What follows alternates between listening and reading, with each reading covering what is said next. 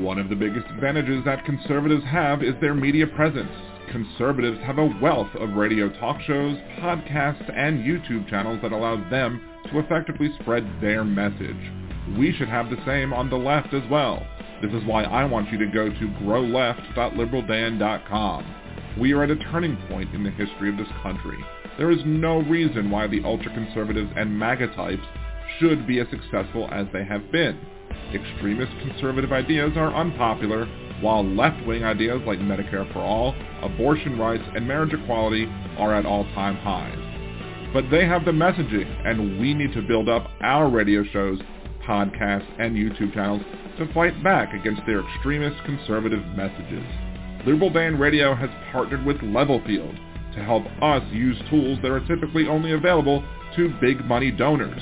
When you give a contribution at growleft.liberaldan.com, you will be doing two things. That money will be spent advertising causes on the left, like body autonomy, marriage equality, voting rights, and in support of or opposition of candidates. And that commercial airtime will be spent on smaller shows, podcasts, and YouTube channels to help them grow larger and be more successful. We get to kill two birds with one stone, but I can't do it alone. I need your help. So please go to growleft.liberaldan.com and make your contribution today. That's growleft.liberaldan.com. growleft.liberaldan.com. Political advertising paid for by Levelfield. Contributions are not tax deductible as charitable contributions.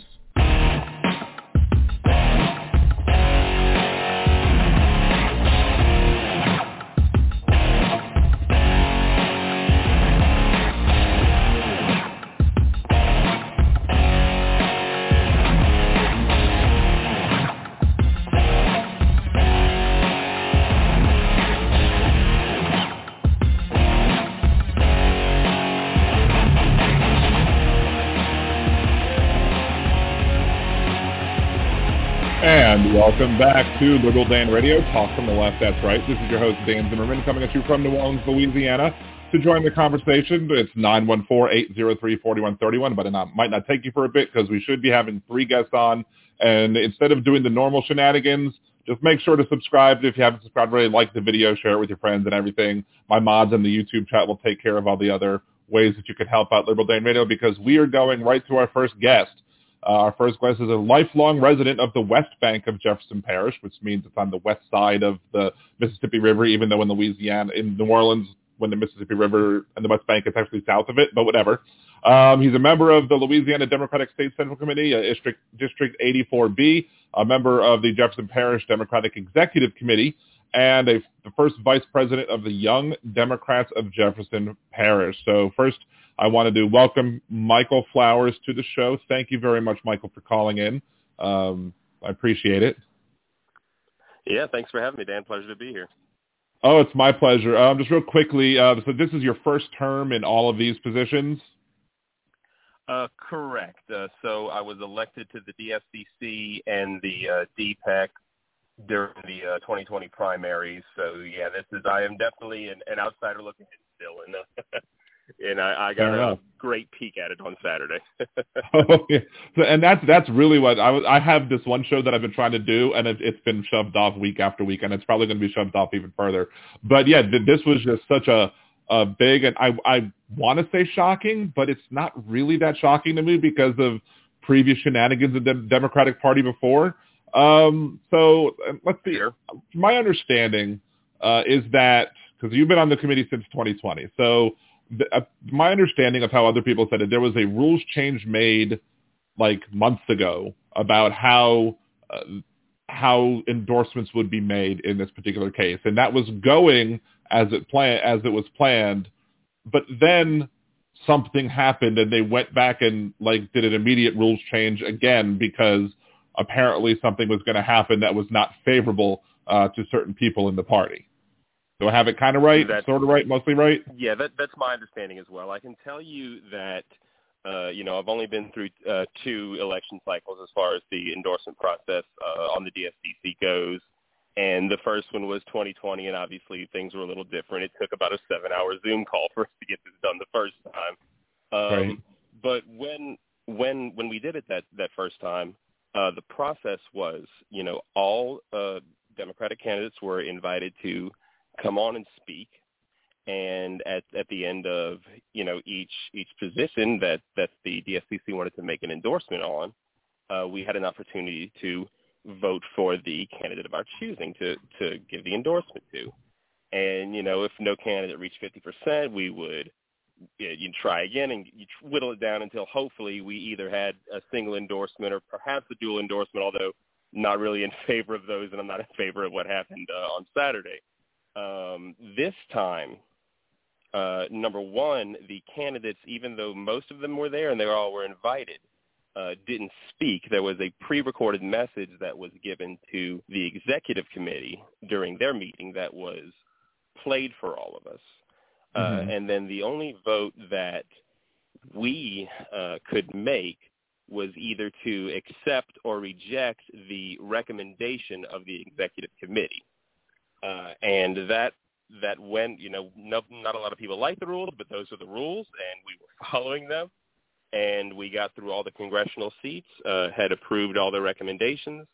It comes time for the final two uh, positions that the DSCC is making an endorsement on. And uh, the executive committee, by a vote of, I believe, seven, five, uh, seven to five, and two uh, abstains, uh, had endorsed uh, Gary Chambers for Senate. And right. I don't recall the the exact uh, vote for uh, Davante Lewis right. uh, for PSC, but I believe it was similar. And right. at that point, I want to uh, I want to say when I read it or when I heard it, it was like nine seven and two. Maybe is that right? That that could be right too. Um, okay. it, it, I definitely remember there being two two abstains. Right. Um, and I believe, yeah, Mr. Chambers won by two votes. Um, and at that at that point, when we're getting ready to to make that endorsement, yes or no for Gary Chambers, and that's the only thing we can vote on. Um, a one of the, the other DSCC members who uh, I've hadn't met before. This is what was my first meeting in person. Uh, she stood up, and as I understand it, she's a she's a state rep, and Gary Chambers uh, endorsed one of her opponents. Uh, mm. So she obviously had a had a uh, had an agenda there, and stood up and said, you know, we need to have unity in this party uh, I make a motion that we forego this vote, and in for and for the remaining two positions, we endorse all candidates uh, who are Democrats. Uh, this caused a lot of commotion. Um, this led to a, a, a, rules committee meeting in the middle of the meeting. Uh, they determined that you know she could make this motion as long as the party chair, Katie Bernhardt, allowed her to, which she did. Uh, and then the, the only vote that we can make for both positions after a lot of arguing uh, and being there for about six hours was to either uh, endorse all candidates or no candidates, which in my opinion is effectively the same thing. Right. yeah, I mean, I mean, basically saying all of these people are fine, you know, instead of saying, you know, one is better than the other, and and you know, there might be fine, you know, but all of them may be fine, but you know, there's there's I mean, there's to be, to be fair, I would vote for all of them before I voted for John Kennedy, but we were there to make an endorsement of a Democrat, a single sure. Democrat. You know, uh, do we know? Uh, do we know right but, now if there are any Republicans who are who are trying to get in the race to challenge Kennedy as well, or is he going to be the only Republican? Uh, he's the only serious one. Uh, if there okay. if there are any other ones, they I know they don't have the backing of the of the state party. Right. Um, Fair enough. I mean, clearly and, the state yeah, party um, is going to back the incumbent. You know, sure. Uh, one would hope. And, and you know, to to that point, um, pardon me, it was interesting that, at, at least to me, one of the calls was immediately for, oh, we need to present a united front. We need to end this division within the party. When, in in my opinion, all in, all that happens when you endorse all candidates instead of rallying as a party together around one candidate, uh, you, you still keep people all divided in their own camps with their candidate. Uh, right. And it, you know, it, it did not. It was very, very frustrating to see that happen. Uh, I heard Gary Chambers. He was a, you know, a few feet away from me speaking to to myself and, and a few other members of the DSCC saying they stole this from me. I followed all of their rules, you know, the exact way they wanted. I earned that that uh, that recommendation. Uh, I earned that endorsement, and now they're trying to take it from me. And it was it was very very curious that in the middle of the process, after we had been following the rules they set into place, in the middle of the process we decided to change it.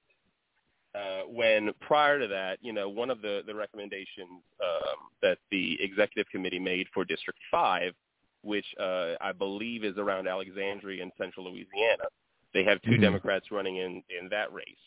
And we could have, you know, had we followed those rules, we would have been, you know, the new rules that were set in place, we would have endorsed both Democratic candidates.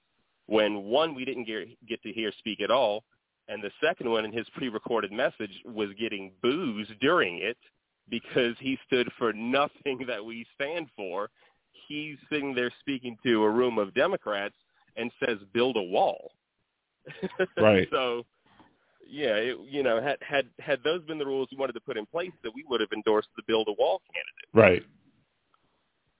So, yeah, and and, and, and uh, just yeah, just it was just it was clarify, very very frustrating to to sit there after I can imagine. hours I can imagine. And, and I mean, I. I've run for Congress before. They didn't endorse. I ran in Louisiana first uh, when David Vitter resigned, and I was against Jindal. And the, they didn't take any actions in that in that district. They were like, "Well, if someone makes the runoff, fine, we'll act then."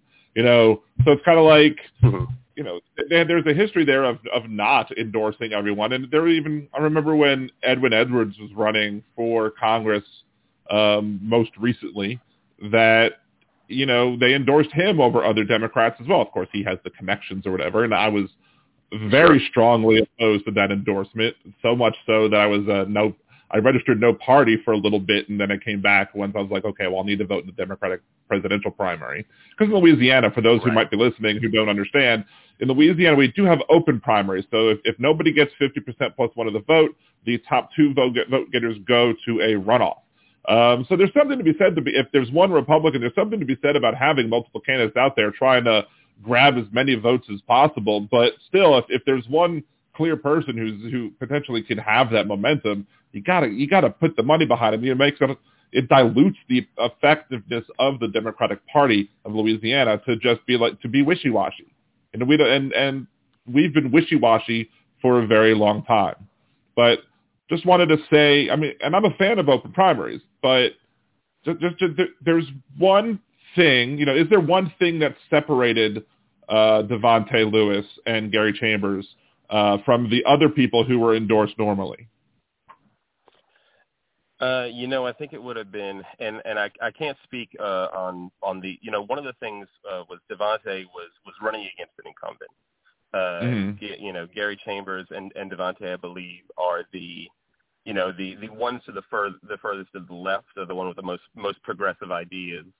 Um, Mhm. from any of the candidates. Gary Chambers, I believe, uh, would have been the first black man uh, endorsed by the Democratic Party for a Senate race ever. And uh, Right. Luke Mixon is, I would say, a uh, slightly conservative or at least a centrist Democrat uh, who is like like the governor. Uh, he he Luke Mixon. I heard him in his speech on Saturday uh, say that he was quote personally pro-life. Um, Mhm. he uh he was he's somebody that you know i think i think the state party um and i think it's very clear when when they made katie chair that their goal was to to try and capture some of that the the what, what people thought the political climate was in 2020 when uh you know joe biden was elected that it that it's somebody who you know can can reach across the aisle and pull over uh some right leaning voters but you know, we've seen since then in the past two years that any of those, those they think Joe Biden's a socialist. You know, they're not. They're not Right. coming across. They've dug. They've dug even further into their their you know their perspective lines in the ground. Uh, instead of instead of going going and endorsing somebody like Gary Chambers, who I think can get people who feel disenfranchised, uh, who feel like the system doesn't work for them, and therefore why would they even try to go out and vote? I think he can rally some of those people and, and create new voters now and in the future. Uh, instead, we're going after uh, you know boomers who who don't even really necessarily align with the party's ideas. Right. Yeah, I mean, I mean, I, it was a struggle when I was running, trying to deal with, you know, the facts that there are lots of registered Democrats, but a lot of those people are really Republicans. They just never bothered to change their party registration. Um, but one of the other things and, that I was definitely a struggle in Louisiana, and I understand that. But we, you know, to try and as as far you know as far as Louisiana goes, the only statewide election that any Democrats won since I believe 2008 has been Governor Edwards twice, and he's Right. a pro-life, pro-gun Democrat. and Right. I understand that there that there are certain things that that you know we we may want to pick our battles, but how how much do we want to give up on on what we believe in? Right. I mean, we're not You know, we're not what- losing we're not losing cost, any you know? you're not losing a seat by if Kennedy retains his seat. I mean, and so the so but Sure. if, if we have a if we have a person who's out there who can you know who can who can excite new voters and get new voters, especially in an off year election, because you know this isn't a presidential election where everybody's coming out. There are people who are going to stay home. Um, and with the amount of time, Right. the amount that Donald Trump talks about how horrible the system is, that just drives more Republicans to stay home. And if everybody thinks that, you know, Kennedy is a shoe-in, they'll stay home. So if you can excite voters and get them out and going, you could pull off the upset. And I, I mean, I've seen a lot of excitement about Chambers. I've seen no excitement about Mixon. And my biggest concern is, is that, and, and, and I think some people have said this, is that, or I'll ask you, do you, do you personally believe that race played a part in this decision? I do. Okay. And uh, as I understand it, you're going to have Gary Chambers on later. I'm supposed to. He's scheduled to come on. I mean, he's running for Senate. If if if he's too busy, I understand if he if he doesn't call it. But so I'm I'm not holding my breath. But he, they said they're going to do it. So I'm happy to have him. I, and if, or if, if for some reason if he doesn't come on for whatever reason, okay. But yeah, he's supposed to come on. Sure. well, I've I've heard him I've heard him say, uh, and I have I have no reason to believe that he that he wouldn't be telling the truth. Uh, that the Democratic Party uh, chair, uh, Katie Bernhardt, told him that a black man could not win a statewide election in Louisiana. Yeah, and I, I've seen that reporting as well. Yeah, and so I, I think there there's no doubt that that race played a part in the decision to endorse all candidates. Yeah, and there were. I've heard some.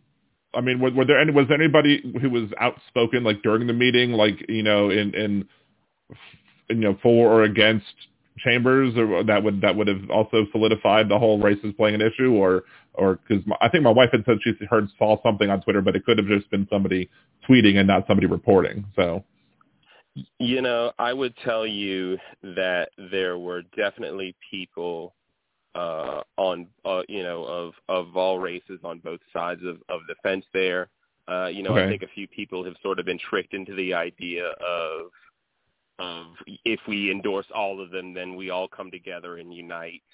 Um, But I would I would tell you, at least from from what I was seeing on the floor there, um, the the majority of the people who were outraged about this were uh, were definitely black individuals. Um, when when they were uh, calling up people to to offer a response to a nay vote uh, to um, to to the the endorsement of all candidates. Um, we I ran out of time before I got to speak there, so a lot of the stuff is what I would have said there on the the House floor. But uh, it was it was myself, uh, a um, another white woman, Kathy Hurst from Lafayette, and everyone else who got up to speech, and I thought they all did a great job.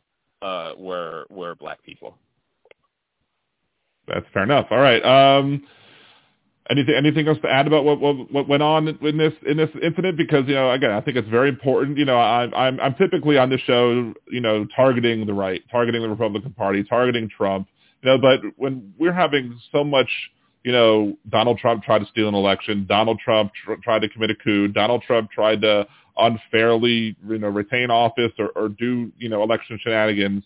You know, it, it does. We're not a, we we're not coming to the table with clean hands if we also start pulling shenanigans and last minute changes and everything in order to in order to get you know in order for some people to get their way. So that's why I felt that this was very important, and I wanted to have a member of uh, the state central committee coming on. So I, I thank you very much for coming on. Do you have anything else that you want to add to this before we take our commercial break? Yeah, I would I would just say that I, I believe a a play to try and reach out to to the center uh, when the right has gone so far to the extreme only pushes uh, the Democrats further right. All right. Fair enough. Well, again, thank you very much for calling in. I appreciate it. Um, and if you want, ever want to come back on the show, you're more than welcome to do so. You can email me. You can listen every Wednesday, whatever. Um, again, appreciate your, your time and thank you very much and have a good rest of your night. Awesome. You too. Thank you. Thank you. All right. Again, that was Michael Flowers from the Louisiana Democratic Party State Central Committee. We're going to take our first commercial break. Uh, we'll come back. Uh, hopefully, we'll have Davante Lewis on when you know we do get back. Uh, 914-803-4131. 914-803-4131. This is Liberal Dan Radio. Talk from the left. That's right.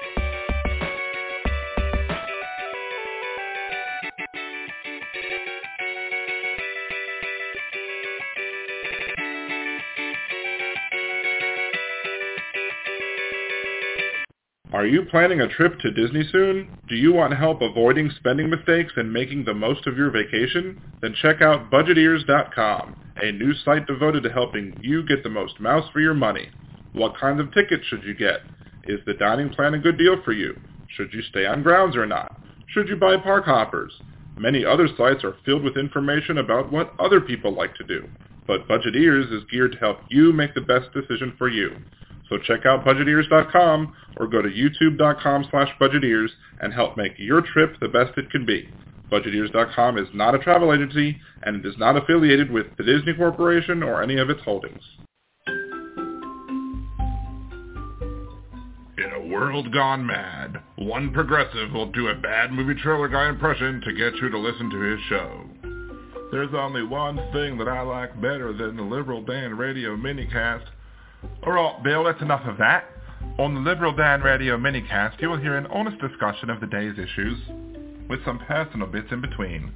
You might even hear what the other side has to say, sometimes even in their own voices. So become one of the Liberal Dan family, because family means no one gets left behind or forgotten. To hear those bad impressions and more, tune into the Liberal Dan Radio minicast. Talk from the left, that's right. And I think to myself, what a wonderful show. Mm, yeah. If you enjoy Liberal Dan Radio, there's many ways that you can support the show. You can subscribe to the YouTube channel. You can like me on Facebook or follow me on Twitter or TikTok. And you can become a Liberal Dan Patreon.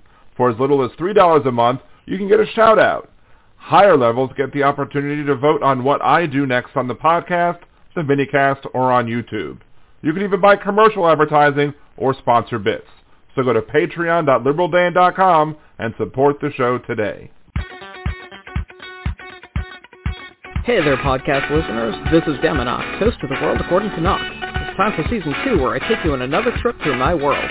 The world of movies, video games, pop culture, and more. Relate them to the world around you. Don't forget to leave a question for Marscat and find me on Twitter by the handle XDeminox. That's letter X like X-Men, D-E-M-I-N-O-X.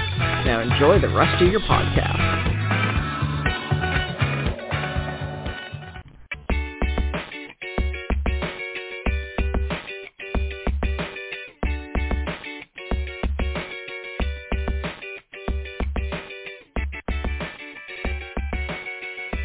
And welcome back to Liberal Dan Radio, Talk from the Left, that's right. We're going to go straight to our next guest.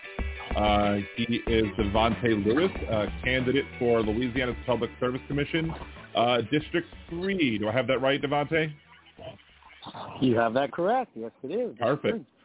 All right. So um, there was there was a uh, so you were one of the candidates who were there at the at the endorsement meeting uh, and who were affected by this mid-meeting rule change. Now, kind of give me your kind of explanation as to what happened. Yeah, so in the executive committee meeting that happened the previous Tuesday, um, last week at this point, um, I received the executive committee's sole recommendation to be endorsed by the state parties, the state central committee. Um, the chairwoman, Katie Bernhardt, was really pushing for a dual endorsement of me and the 18-year incumbent, but the executive committee I felt it was time for a change and solely endorsed me. Um, Right. After that meeting, the the incumbent uh, sent a letter blasting uh, Katie, well, not blasting Katie, but blasting the executive committee, arguing that it is long-standing precedent that the party should only endorse incumbents, and he's an incumbent, and he said, as I, and I quote, I have been a loyal member of the Democrat Party. Uh, didn't even know how to say our party's name correctly, uh, but wanted to uh, sounded just like Laura Ingraham or or, uh, or Sean Hannity, uh, Democrats and Democratic. Um, and so he was really pushing for a duel. It was very clear he did not have the votes. He did not have the support. Um, and so what ended up happening is when they continued the regular order process with the three congressional district candidates, they did not hand the members the ballots for the PSC and the U.S. Senate race, which started to make some people question. All of a sudden, here comes a resolution um, that is like, we want this process is flawed. We we didn't follow all the procedures right, which if any procedure that they followed for the congressional districts, they followed for USN and PSC, right? Um, Right. So they made this whole big argument, and then they was like, let's just be unified. Um, and, and as you can see by the chairwoman's statement, I think it's very odd that she wants unity um, in the PSC District 3 race because, let's be clear, there's only four, there's only five people running for PSC, and we all are Democrats. So I don't think there is a necessarily party unity because ours is technically a party primary. The, the, the, the whoever wins more Democratic votes um, in this Democratic district will be the elected official. Um, and so it's kind of laughing, laughable that she thinks that somehow or another this race um, needs to showcase party unity because this is like a presidential primary. This is uh, this is this is a primary for the Public Service Commissioner since there's only one party qualified. Um, and so it was a clear attempt to kind of give the, incumbent some protection uh, since he's been losing endorsement after endorsement, um, and the only people seeming to stand by his side are are are Entergy, AT&T, and Cox Communication.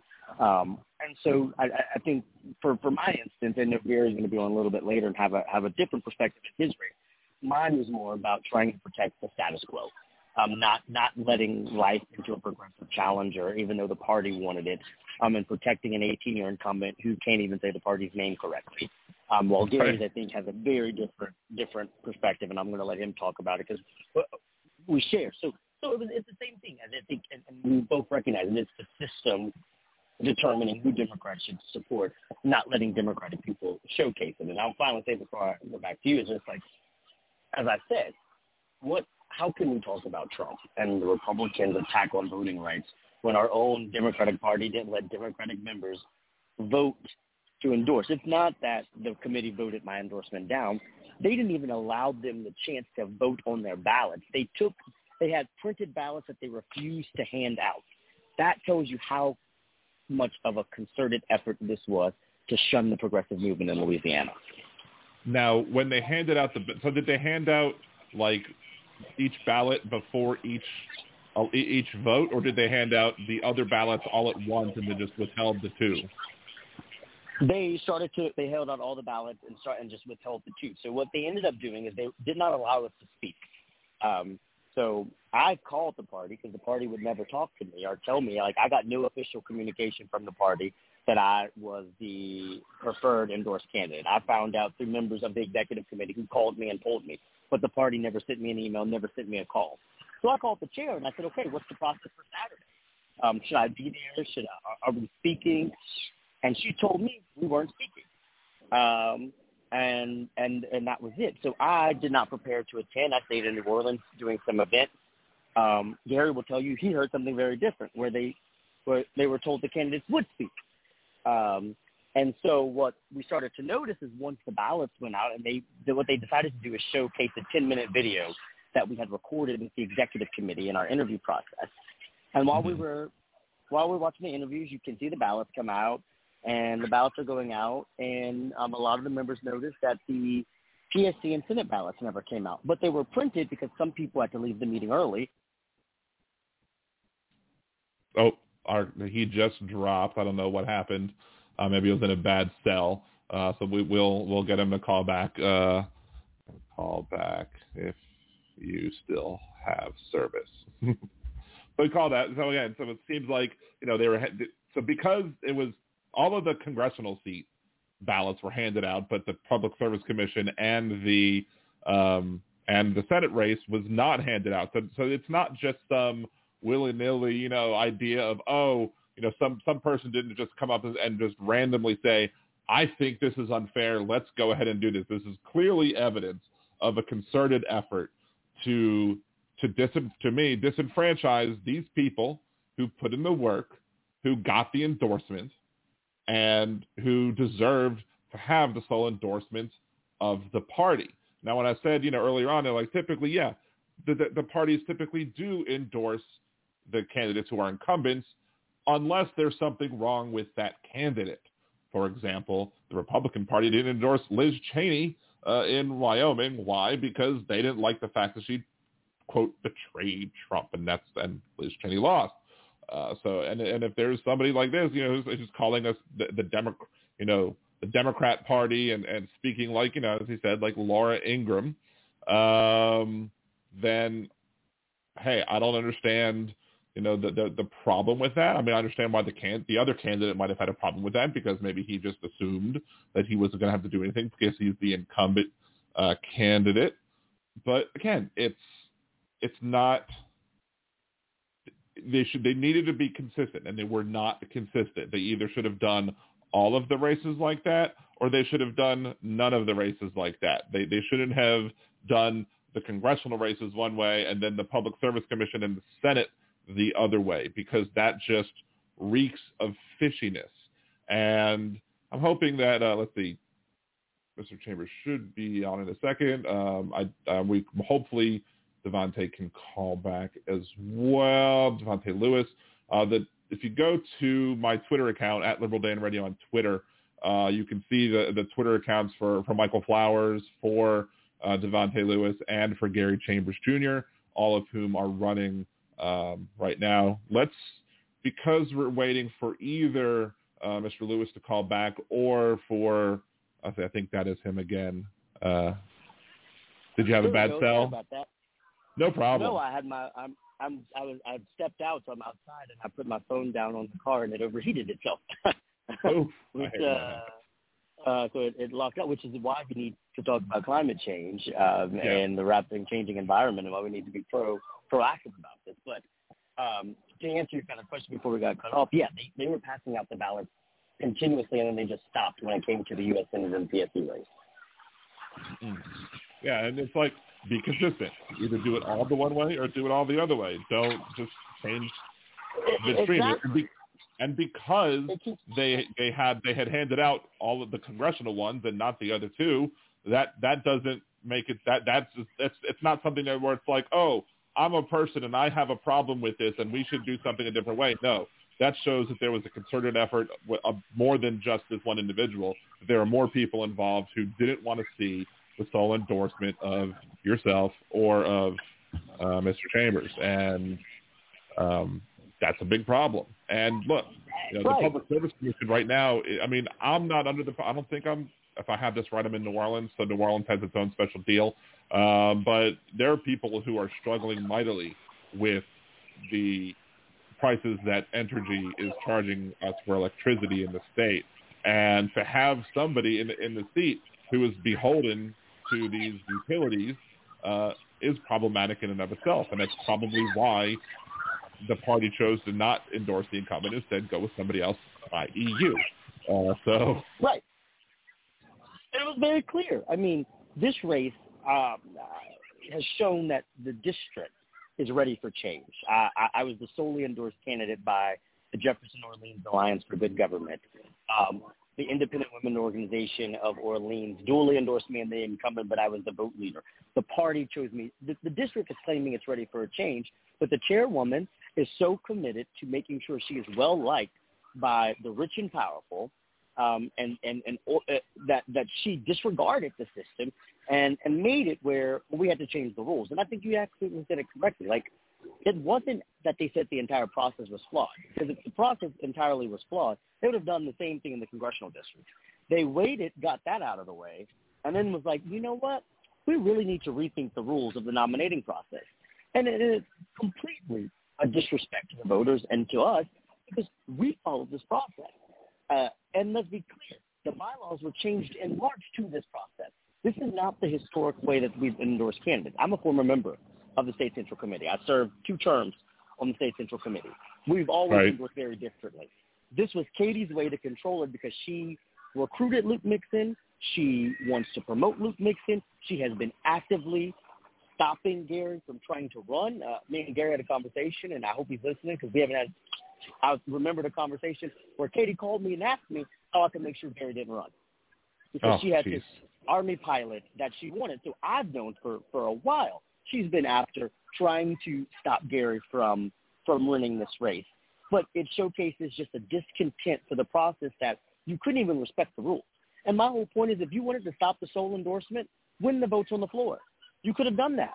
You could have put up the ballots out. You could have had the membership, and the membership could have voted Gary's endorsement down and my endorsement down, and you would have got your way. And guess what? I would have had to respect the process because that's the rules that were outlined when we started it.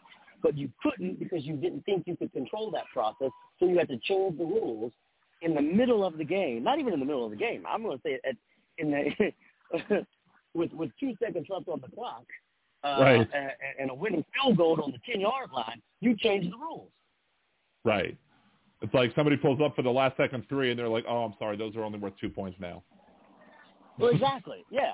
Yeah. Yeah, it's like you ch- you change the entire rules at the end of the game because you were you were you had ran out of options to control the process.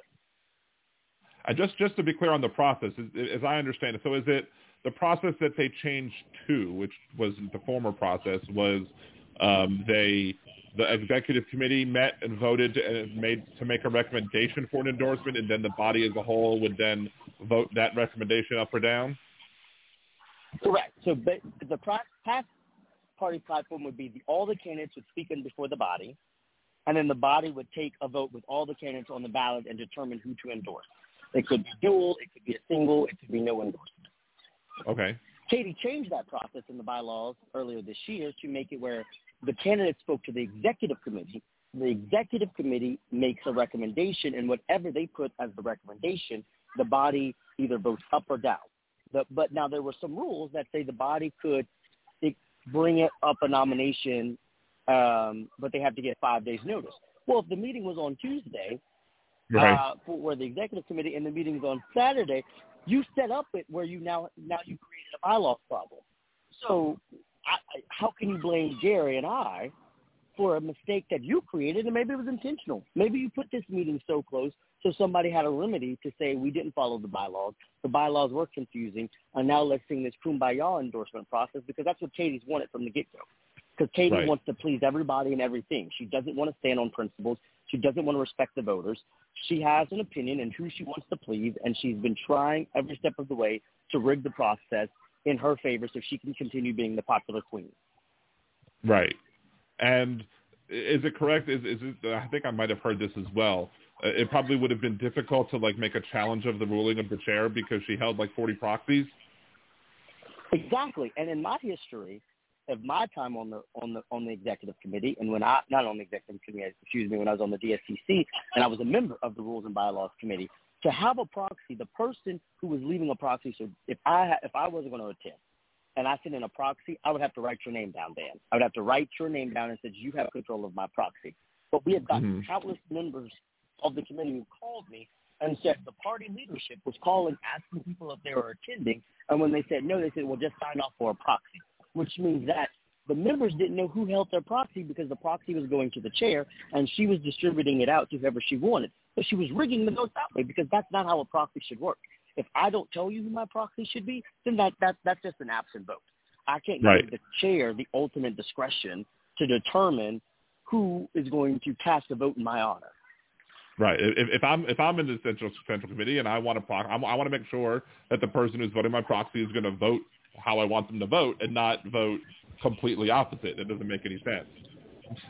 And she didn't even tell people about this. So we had a lot of members because this meeting started at one o'clock, and they she did every other agenda item, showing ten minute videos, giving countless a presentation, and making the vote very last.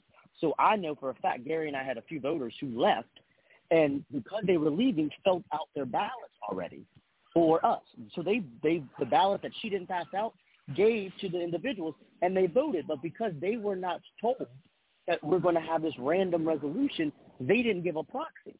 So when it came to the vote, they had secured and voted yes to endorse Gary and voted yes to endorse me, but they had no proxy, which means they couldn't vote no on this resolution because they un- they they were trying to make it like this was just a spur of the moment that this resolution just popped up at the last second when it was clearly strategic, planned, and well executed. Yeah, I mean they pulled it off. I mean it's, it's, it's a heist that they uh, that they were able to get it done. You know, basically, or some might call it a coup. Um, Absolutely, and, you know, it was. It's very deliberate. We're, we're dealing with too many coups. Right? We need if if we're gonna argue against Trump, if we're gonna argue against what they're what they have been trying to do. I mean, I have a couple of videos on YouTube about you know, the GOP coup and all of the things they've been doing since 2010. You know, we can't argue against them if we don't come to the party with clean hands. One of the one of the biggest party problems I've had with this party, uh, as a member, as, as someone who's been a Democrat in Louisiana since I moved down here, pretty much, is that um, and I came down for school in, in, in you know 1994. So one of the problems I've had is that is that they they have terrible issues with messaging. Like they they they make they, they do things like this that make it impossible for us to criticize the other side for their shenanigans. Uh, they they misquote Republican candidates in their attack ads, making it so that the candidate can be like, well, they lied, and now the other candidate controls the narrative. And then we just do other things, like we just simply hand over power to Republicans. Like, for example, Karen Carter Right. Peterson. When, when Karen Carter Peterson was in the House and was and you know was was a was a member of the Louisiana House, she made an agreement with the Republicans to get a Republican Speaker of the House, despite the Democrats controlling both houses at the time. And you know the Republicans would never do that uh, out of fairness, you know, now or, or ever. But she did that, and that's why I couldn't trust her when she ran for Congress, because who's to know what she would have done in Congress? But and then you have the current um, Bernhardt. I almost called her heartburn. Uh, Bernhardt, who Giving a lot of people heartburn though. yeah, absolutely. Uh, but uh, you know, last in the in the first race that Governor Edwards ran and won in, she supported Angelle, who's a Republican. So how can you support somebody to lead the party who is support, openly supporting Republicans against endorsed Democrat or, or, or supported Democrats? Like, it doesn't make any sense. Right. It makes no sense, and that's what I said. This dual endorsement or this this this protection of an incumbent is an 18-year incumbent who has taken every dollar possible Entergy while they have wreaked havoc on his district that stretches from Baton Rouge to the river parishes in Orleans. He was MIA during Ida. He doesn't show up to anything for the Democratic Party. Can't even say the word Democratic Party, writing his own letter to the Democratic Party, and calls it a Democrat Party. And has the conservative Republican Mike Francis from the Lafayette space area who says it's not his job to regulate Entergy, making phone calls and fundraising for him. And that's what the party decided they wanted to protect and defend to ensure got a dual endorsement. Right. It doesn't make any sense. Nobody can make it make sense to me, other than the fact that it's it's not in support of democratic ideals. It's not uh, it's not something that you know. It, it, just doesn't pass the smell test. And you know, again, you Chambers did the work, which you all needed to do, got the votes within the rules, got the executive committee to make their recommendation to endorse both of y'all, and then just because the party chair doesn't like it, she wields her power and says, nope, sorry, boom. And, you know, the party chair should have some power, but she shouldn't have that much power. Exactly, and it and, it, and it's all it's all to face face, and I think it's the wonderful part to see to talk about we are more united than ever. Because when we when we let's be clear, when we deny a solo endorsement, Oh, we lost him again. well, okay. Well, I'm going to go ahead and take the next commercial break. Um, give him a chance to, to call back again. Let's let's see if uh, I need to find the darn link again or the the audio for this. Whatchamacallit. No, I don't want to play Liberal Dan Chopper City or talk about Alex Jones's father's whatever. There it is. Grow left block. There we go. Okay. So again, we're going to take a break. Uh, take another sip, some sip of beverages. Stay hydrated. Uh, if uh, Mr. Lewis can call back, if he does, that's cool. Otherwise, you know, suppose well maybe Gary Chambers will call back uh, when I come after the break. We'll see. Anyway, 914-803-4131, 914-803-4131. This is Liberal Dan Radio. Talk from the left. That's right. And by the way, we're going to talk about lots of stuff in hour number two, get back to some other issues, so like what you're talking about in chat, whatever. So we'll get to those soon.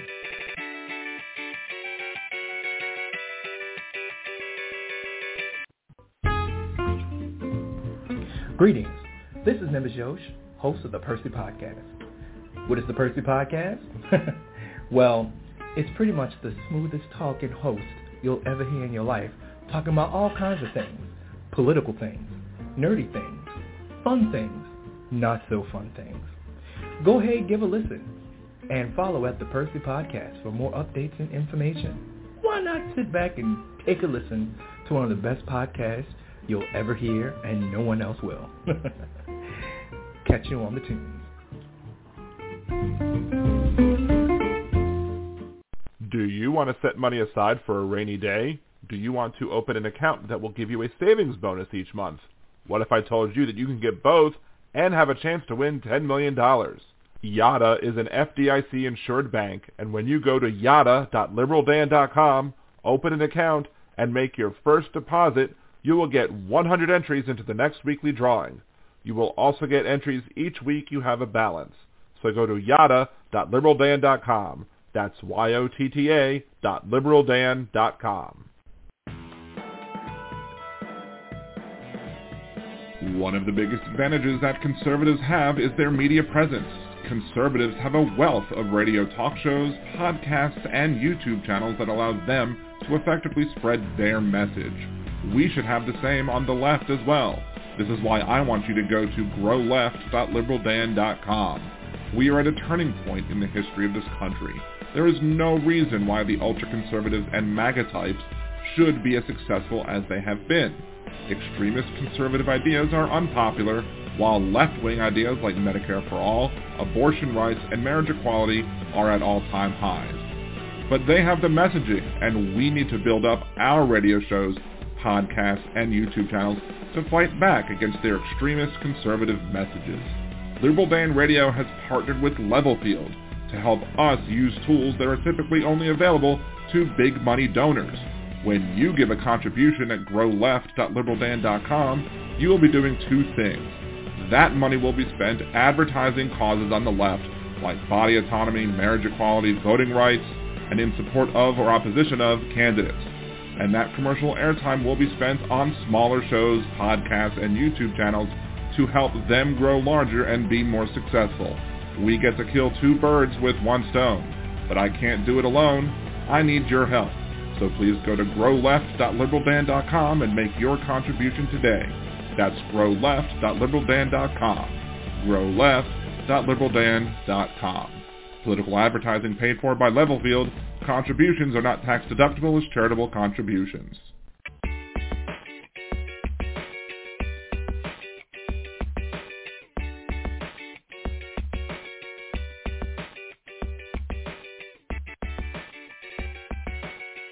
And welcome back to Liberal Dan Radio. Looks like we do have Davante Lewis back again.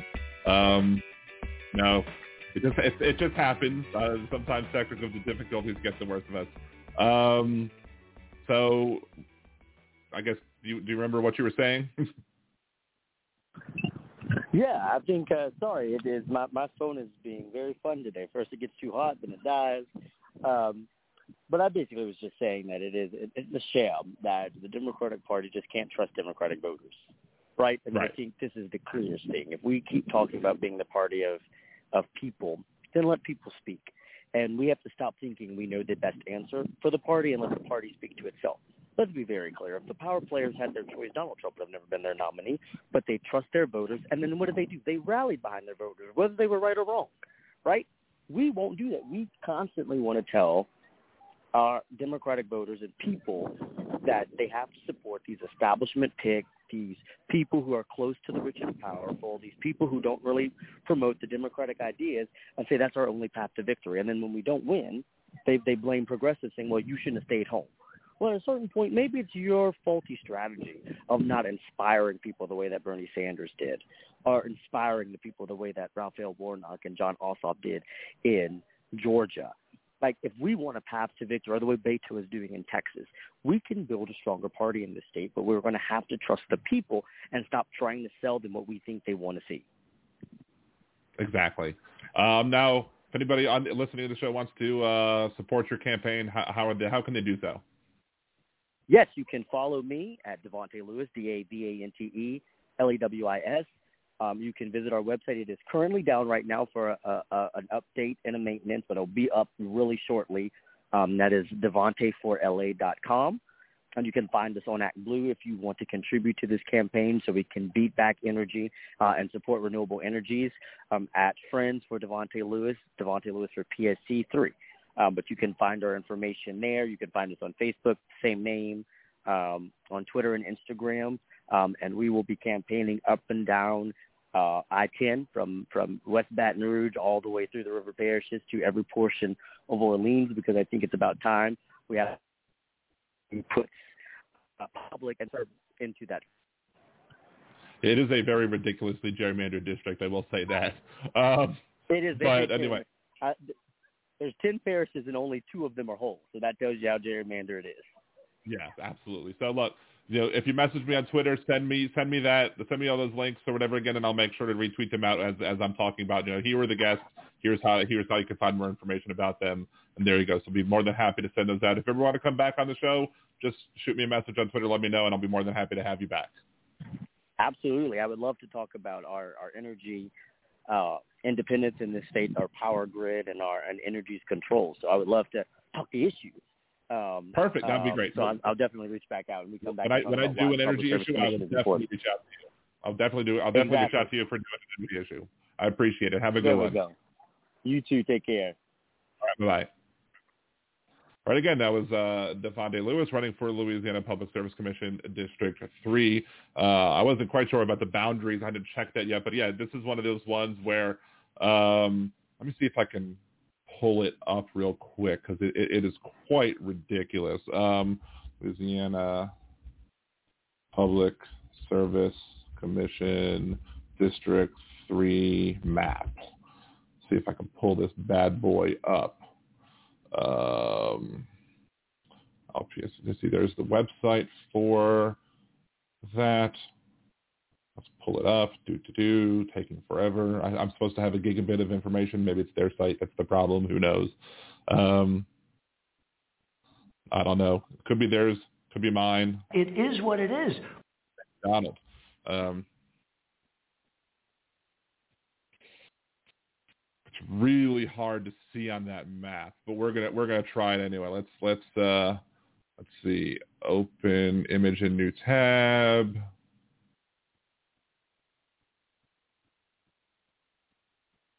All right, so then we can, let's see, window, properties.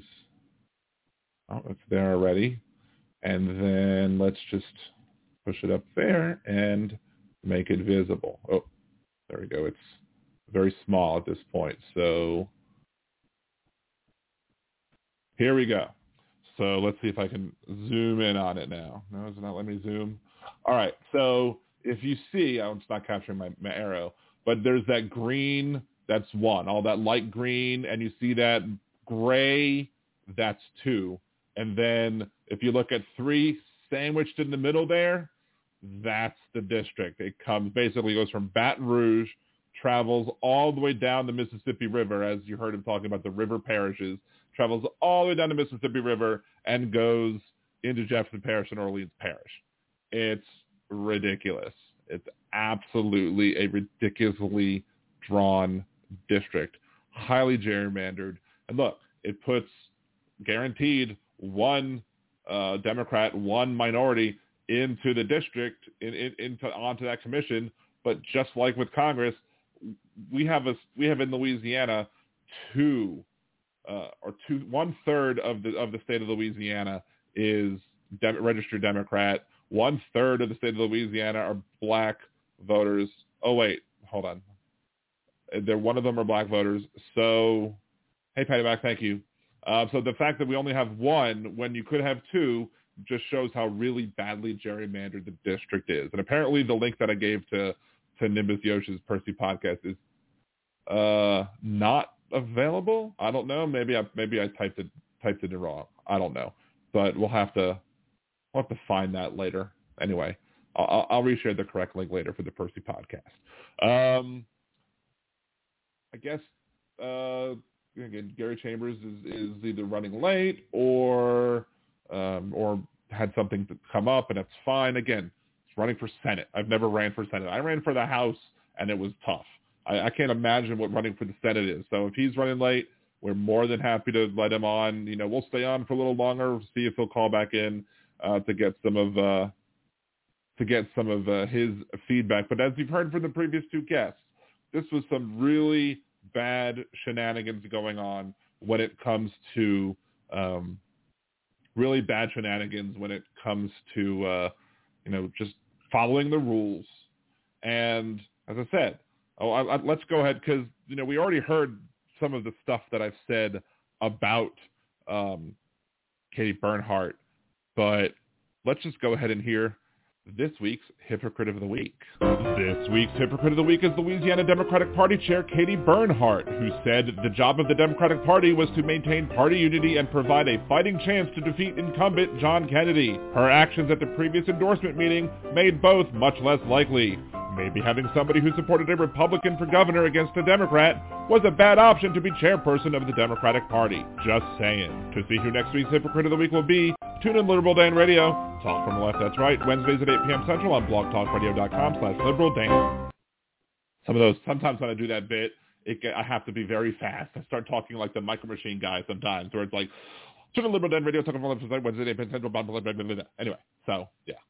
Um, because sometimes I have to fit a lot of words into only 30 seconds. It is what it is. Donald. Um, so, uh, yeah, let's, before we hit, I guess, I'm not going to take another break, most likely, unless I get some sort of coughing fit, which I don't, I don't anticipate.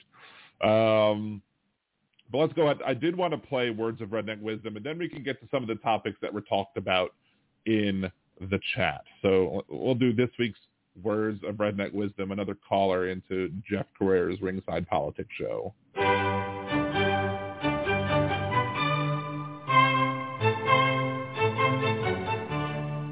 And now, words of redneck wisdom, brought to you by Liberal Dan Radio. Life, liberty, and the pursuit of happiness. Very important. Well, regarding the pursuit of happiness, this attack on the pursuit of happiness started in the 1960s. If you recall, well, you may not be old enough, I am, but in the 1950s, almost everybody smoked cigarettes. In the 1960s, it became less fashionable, and uh, the uh, Surgeon General decided that uh, cigarettes are all bad, you know, bad for everybody, and it's been proven that there's links to cancer and what have you, but they couldn't, that information did not deter enough smokers. So what did they do? They said, well, secondhand smoke. You're not only hurting yourself, but you're hurting others. So we're not going to allow you to smoke in certain places. Now all of a sudden, if you want to smoke, you, you become a pariah. You have to go outside. Social pressure was brought to bear on a class of people who were just going after the pursuit of happiness. And this is, this is where the mindset began. It's okay to persecute and denigrate smokers because they're not only killing themselves, but they're killing you too. And now that has gone to the extreme. And this concludes Words of Redneck Wisdom, brought to you by Liberal Dan Radio. Talk from the left, that's right. All right, I mean, it's gone to the extreme that we, we don't want people to do things that might kill other people again.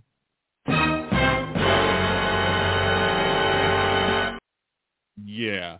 Um, this guy, I mean, this just exemplifies conservative thought throughout the pandemic even. Like, yeah, life, well, first of all, whenever I hear Hamilton has ruined me uh, for that, whenever I hear life, liberty, and the pursuit of happiness. I hear Daveed Diggs as Thomas Jefferson going, life, liberty, and the pursuit of happiness. We fought for these ideals. We shouldn't settle for less. These are wise words. Enterprising men quote them. Don't act surprised, you guys, because I wrote them. Anyway, so um, if you haven't seen Hamilton yet, you, you should because it, it's really well done. And then you'll understand some of the parodies that I wrote, including the "We'll Fight Back" and "What Comes Next" parodies that I uh, that I made for uh, the election, uh, surrounding the election, um, and, and the after effects uh, of of said election. So, but again, you know, he has the thing. We have had data that says, or it used to be like in the 50s, you'd like see an ad for Camel cigarettes or or Lucky Strikes or whatever, and, and like that that 50s oldie time announcer voice would be like, "That's right, like the Camels, you should smoke Camels. They're great for you." Four out of five doctors smoke Camels. More cam- people doctors smoke Camels than anywhere else. Like Camels, they're healthy for you. You know that sort of thing. Like you can find all these old cigarette ads on YouTube, and it's just disgusting um, how different we used to think back then. But things changed. We started learning about things like, you know, how tobacco, smoking tobacco, cigarettes was a bad thing and was harmful to your health and harmful to the health of people around you. And uh, because we tell people that they can't smoke in an airplane or in restaurants or in public buildings or that they have to smoke outside and not inside, uh, that's not a violation of your desire to have life, liberty, and the pursuit of happiness. That's just because you're threatening other people's life, liberty, and the pursuit of happiness by pushing that smoke on them. But this is how these people think. These people think that you know that anything that if it stops them from doing anything, it's tyrannical, even if it's harming other people. They don't care about the harm that they do to other people. They should be able to do whatever they want. But if gosh forbid, somebody were to say, well, I want to do this thing too that's harmful to him, he'd be like, well, no, that, that affects me. That, that, that's, you can't do that. That harms me. But he doesn't see why harming other people with actions and preventing those harmful actions to others is not tyranny, is not harmful, it's not a violation of your rights to life, liberty, and the pursuit of happiness. It's should it should be sensical. The idea that we ever allowed cigarettes on airplanes, ugh, that's just ridiculous to me. Now, uh, before it was like, oh, we'll smoke up a Lucky Strike and we'll in, in this little death box. so yeah, um, it's it's just absolutely ridiculous. And, and and you think that because conservatives who claim to love the Constitution, who claim to love the founding fathers, claim to love all you know the historical stuff about our country, you'd think they would at least understand that simple concept that you know the right to swing your fist stops well before it, it comes near somebody's face. You think they'd understand that, but they don't because they really don't believe in life, liberty, liberty, and the pursuit of happiness. They believe in whatever they can, their their liberty, but not in other people's liberty. That's why they didn't want to mask up. That's why they fought social distancing because they didn't understand the simple concepts of of doing things in ways that don't that cause less harm to other people That they they reject all sorts of measures that they don't want to they don't want to make be made to jump through extra hoops to buy a legal weapon because we want to make sure that the people who shouldn't have weapons don't have them. If if it harms them or if it affects their life and how they believe their life should live be lived, it's somehow wrong. And then then they always appeal to tradition as well because uh, well in the 50s we uh, well who cares just because something was done in the 50s, it doesn't make it right. We used to have separate water fountains. We used to make black people sit in the back of the bus. We used to own people. Like somebody was like, somebody was arguing on the radio the other day that they were upset about, you know, what liberals want to teach because liberals want to teach that the uh, Constitution uh, is an, you know, is an evil or immoral document. And you know, they love the Constitution or they love the straw man Constitution that they believe exists. They don't love the actual Constitution. They love the straw man Constitution. Um, but the thing is, is that, you know, the, the Constitution, when it was passed, it said that black people, that slaves, we're three-fifths of a person. So yeah, I'm going to look at that document and be like, that's not moral. It's not. Now, uh, people will argue that, you know, we have, you know, freedoms in this country and it's because of the rights enumerated and not enumerated in the Constitution. And, and fine, that, that may very well be true. That doesn't mean that everything in the uh, in the Constitution is good because it wasn't when it was ratified. Because they made these compromises that never should have been made in order to um, in order in order to appease the southern slaveholding states. There's some video or some some picture on some meme group that I'm that I'm a member of on Facebook, and it shows uh, one person fishing, and that person is fishing in a lake, and that's a white person, and it, it says the South over the over that person fishing in the lake, and then you have a person behind them fishing in their bucket, in the, in that in the South person's bucket, and that person it says the North, and I'm like, you forgot the fact that no, it should be a black guy sitting at the river fishing, and then the South fishing out the black guy's bucket because that's really what happened. So there you go. Anyway, uh, what else do we want to talk about today? Um, and we will still give uh, Mr. Chambers some time to call in because you know, again, you know, I think I think this issue is a very important issue.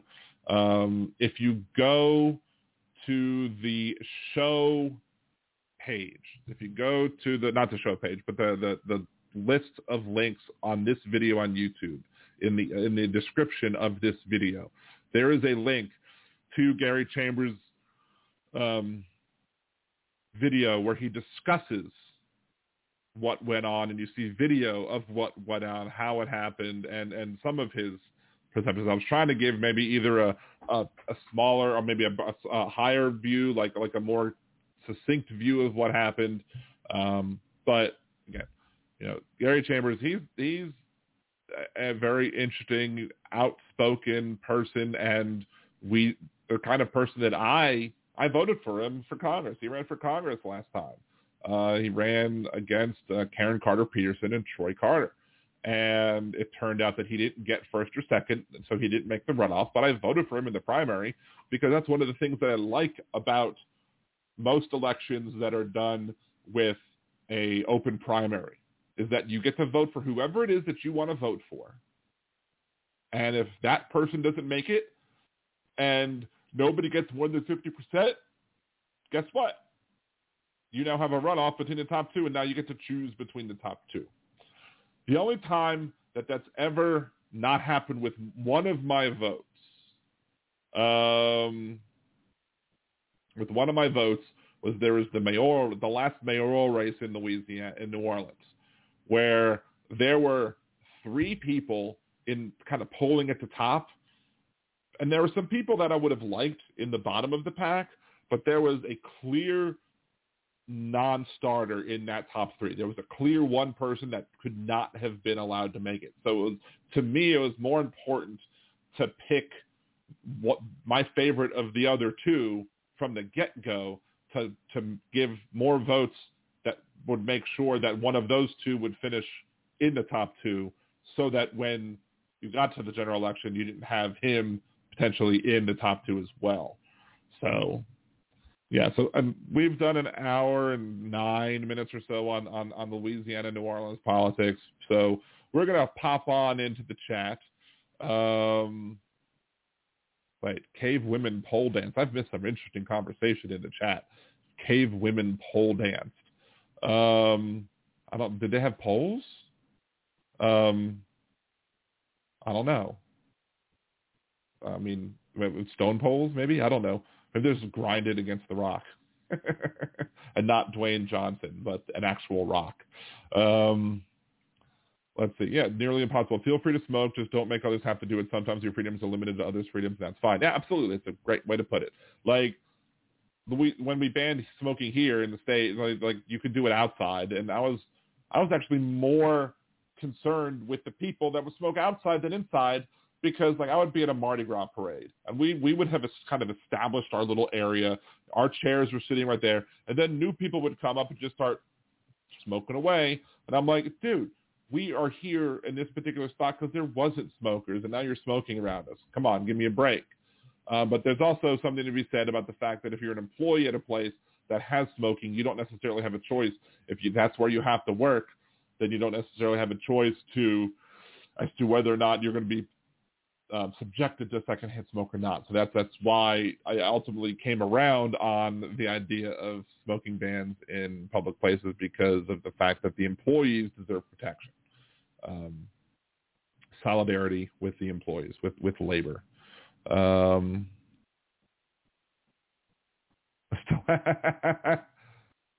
Debbie says that the the the cave women grinded on stalagmites which is the correct which is the correct one. So yes, there you go. But uh there has to be some more puns for cave women doing like lap dances that that are just not coming to my mind at the time. So um grinded ground there's little, nothing wrong with a little bump and grind, although they didn't have that song back then. no, look, look, TV2.den, not to get off the subject, you have do you have recreational pot in Louisiana? We do not. We have medicinal marijuana, but we don't have recreational marijuana at this time. But thank you for chiming in, TV2, simply because of the fact that I did want to add, I have made some changes to my support page, the support these creators page. I've added a few folks to it. So I'll put that link in the chat room. And new additions not Bobby Brown or Bell Biv DeVoe. Um, I've put on Andrea Brower. Um, she was already on for Freedom Speech and You, her show with Ken. Uh, but and she also has just started her own podcast on Anchor called Living in It. The link to Living in It is on that link, liberaldan.com. Um, and I was that he she had a very great guest, a very very nice, well informed guest on her first show. Me, so I was very happy to help her out with her first show. So if you want to if you want to hear another podcast with me on it, go to the Living in It podcast on Anchor. Uh, it should be going to other like your other podcast platforms like Google, Apple, Spotify, etc. as well. Um, eventually, is depending. I think depends on what options she hit or whatever. I also have a link to TV2 Live's channel. Uh, they support me. I support them. So if you haven't uh, subscribe to TV2 Live's channel, please go ahead and do so as well. Um, and Trucker John is another one who listens to the show um, and who will be my next named uh, cultist in Cult of the Lamb. Uh, we'll talk about maybe we'll talk about that a little, little, later as well. But he regularly listens to the show, and I want to get uh, subscribe to his channel. Giving him a shout out too. Go subscribe to his channel as well. All good. Andrea's in in the chat, so thank you so much. And uh, from probably from this point on, I'll probably only add one a week, uh, just to kind of you know get some more information out there, or if anybody hasn't. But if you have one to add, you know, tag it on Twitter, put it you know in, in, a, in a future chat, or send me an email liberaldanradio at gmail.com. Just you know, you know, let me know if you have any other possible submissions for podcasts you should people should be listening to, um, or YouTube channels that people should be watching. Uh, because again, part of Grow Left is not simply just trying to raise money. It's also trying to support everybody else, trying to support uh, other people's podcasts, other people who, who are growing and who need to do a little bit more growing up, like myself, who I'm not, I haven't even yet hit 500 uh, subs, yet here, and I'm hoping to get a thousand subs by in, in about six weeks by the end of September. So here's hoping that that happens, um, and and you guys can help get that done. Um, and I've also promised on the YouTube channel uh, that I did a video talking about Hamilton again. Uh, that there was a unauthorized, and I say parody in the video, and I realized I was wrong, but I didn't want to go redo it. There was an unauthorized production of Hamilton that was done. Nobody out there other than the Hamilton touring group can perform Hamilton at this point in time. Uh, at some point, maybe they will go ahead and allow people to do their own productions of Hamilton, and you have to pay for that right to do so. That, or you have to be allowed to have the right to do so, which they were not allowed. This Texas church not only put on an unauthorized version of Hamilton, uh, but they also put on some changed the lyrics to make it more Jesus-y. So, um, like one of the one of the I was like, what did they change the lyric to be like? A, it must be nice, it must be nice to have Jesus Christ on your side, or I am not throwing away my cross. I am not throwing away my cross. Uh, or the other one uh, was I'll be back in three days. I have died for everyone who prays. I'll be back. Time will tell. If you don't repent, you'll burn in hell. Anyway, so that's the beginning of that parody. And if I get to 1,000 subscriptions here on YouTube, I will go ahead and finish that parody as well. So it's my gift to you. as long as you get that, as long as you get that to me, I will do that to you as well. Choo, choo, choo. I know Elizabeth had been trying to say something to me, and I kind of got lost in the shuffle. Uh, ha! Brenda Triplett, cave women danced by the club. There you go. There is one of the puns. There is one of the puns that I'm looking for. Anybody else with those puns? Uh, more puns for cave cave person. Um, I might have to do a search. Uh, I have to search for more to make some. There's some hilarious caveman puns. So maybe we can see if we can adopt them to the caveman stripper idea. Uh, let's see, Elizabeth, the Constitution was only ratified after 10 extremely important changes were made. Yeah, the, the, the Bill of Rights, the first 10 amendments were, were added.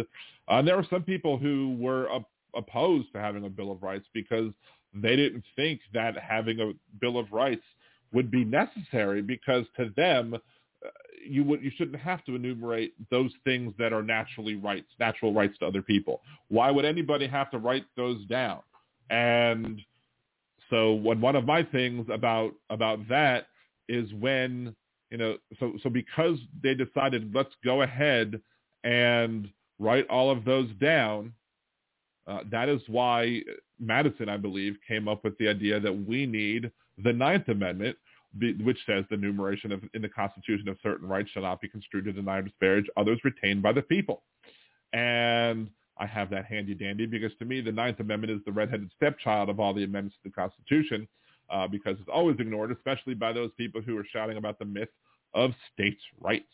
And um, so yeah, they, wanted to make sure that nobody could make the argument that just because a right is not enumerated in the Constitution that somehow it is uh, no longer it is no not a right. And but apparently that didn't stop them because there are people today who will make the argument that it's not enumerated in the Constitution, therefore it's not a right, including Justice Alito and the people that signed on with him to Dobbs v. Jackson. Which is if you if you watched my criticism shows on Dobbs v. Jackson, you will see that was one of my big uh, problems with that ruling. Let's see. Andrea Brower about smoking. Can you imagine how many people in the past the servers were exposed to cigarette smoke? And not even the server, like the flight attendants. Imagine being in that little silver tube or aluminum tube up in the sky, and you can't open a window. So you're stuck in that tube. And, and I think they had a smoking section and a non-smoking section in the airplane. That's laughable. So let's see. Uh, let's see. Anyone here ever had a grinder? I have not had a grinder of either variety, uh, the internet variety or the weed variety.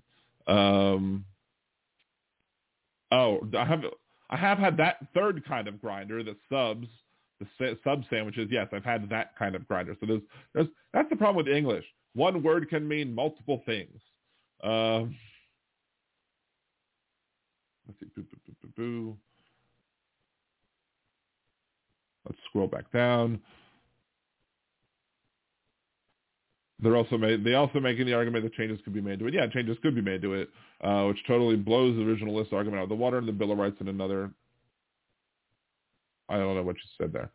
Uh, yes, they used to smoke in hospitals. I mean, doctors used to be like, smoking is healthy. Have a cigarette. Smoke a Lucky Strike. Um, lots of religious talk in, in the chat that I'm not quite there. There was the there was the comment that was made uh, where it takes more faith to be an atheist, and I used to I used to say that. or I used to say at least it takes as much faith to be an atheist as it does, and because and like you know in reality if you don't you should be an agnostic if you don't believe in anything that would be an agnostic and that atheism depending on one definition could very well be the belief that no god exists um, but a lot another def, valid definition of atheism could very well be just no religion atheism no theism no religion um, so if you're if, if you don't believe in a deity in any any religions, then you could be an atheist without having any faith. It's a lack could be a lack of faith. But then I thought about things some more and heard other people's arguments about that point, and I, my mind was changed a bit because of the fact that, um, well, you know, my kids can't hear me. I think they're both in bed at this point. Um, if you were to, uh, for example, if, if Santa Claus, you know, tell me does Santa Claus exist or not? No. Well, does that require faith? or do you just basically understand no, that Santa Claus is a myth? Santa Claus not, does not really come from house to house and deliver presents because that would violate many things. He would burn up in the atmosphere going that fast. Uh, however, you know, so the so the idea that somebody has to have faith in order to not believe in something that they haven't seen proof exists is not a good argument in my mind. That if if, if you are thinking that in order for me to believe something exists, I have to see it, I have to be able to see it and witness it and experience it and understand that okay, this is and if I'm experiencing something pertaining to whatever that thing is, then I have to it has to prove that okay, this is the thing that's causing that. Terrible wording, I guess, of that argument. But anyway, the point is is that uh, I don't think it takes any faith to be an atheist because all you're basically saying is I've not seen any proof that a supreme being exists. Therefore, I don't believe that a supreme being, being exists. And the only way that I would agree that a supreme being exists would be for somebody to show me evidence and proof of it. So, um, a heart doesn't have a gender. What? Where did where did where did that come in? This is the problem with scrolling so fast. I don't know where the heart came from. Oh, Jeff Curry got the heart from somebody killed in a crash of 24. Oh, he said, so am I trans? No, um, you you are not. Um, you you are you only trans if if you, your gender uh, identity is something different than what was assumed on your birth certificate. So, and that includes you know, there are people who are non-binary who are trans because they're they're they don't identify as either men or women. Uh, so that's not non-binary is not on their birth certificate. So there are many non-binary people who do who do say yes, I'm trans. There are other non-binary people who say no, I'm not trans, and that's fine too, because uh, you know there you can have valid understandings, different different yet valid understandings of what it means to be trans, and you know maybe somebody might feel that they're uh, appropriating uh, somebody who's trans if they're not going through a procedure. But then again, if you're trans, you don't need to go through a procedure. It doesn't matter. Your parts don't matter. And that's ultimately the argument for if you have the heart that came from a young woman, um, whatever part you got from that young woman, that doesn't matter. It just matters who you are and how you feel, not necessarily uh, what you know what parts you have or what parts you don't have. Um,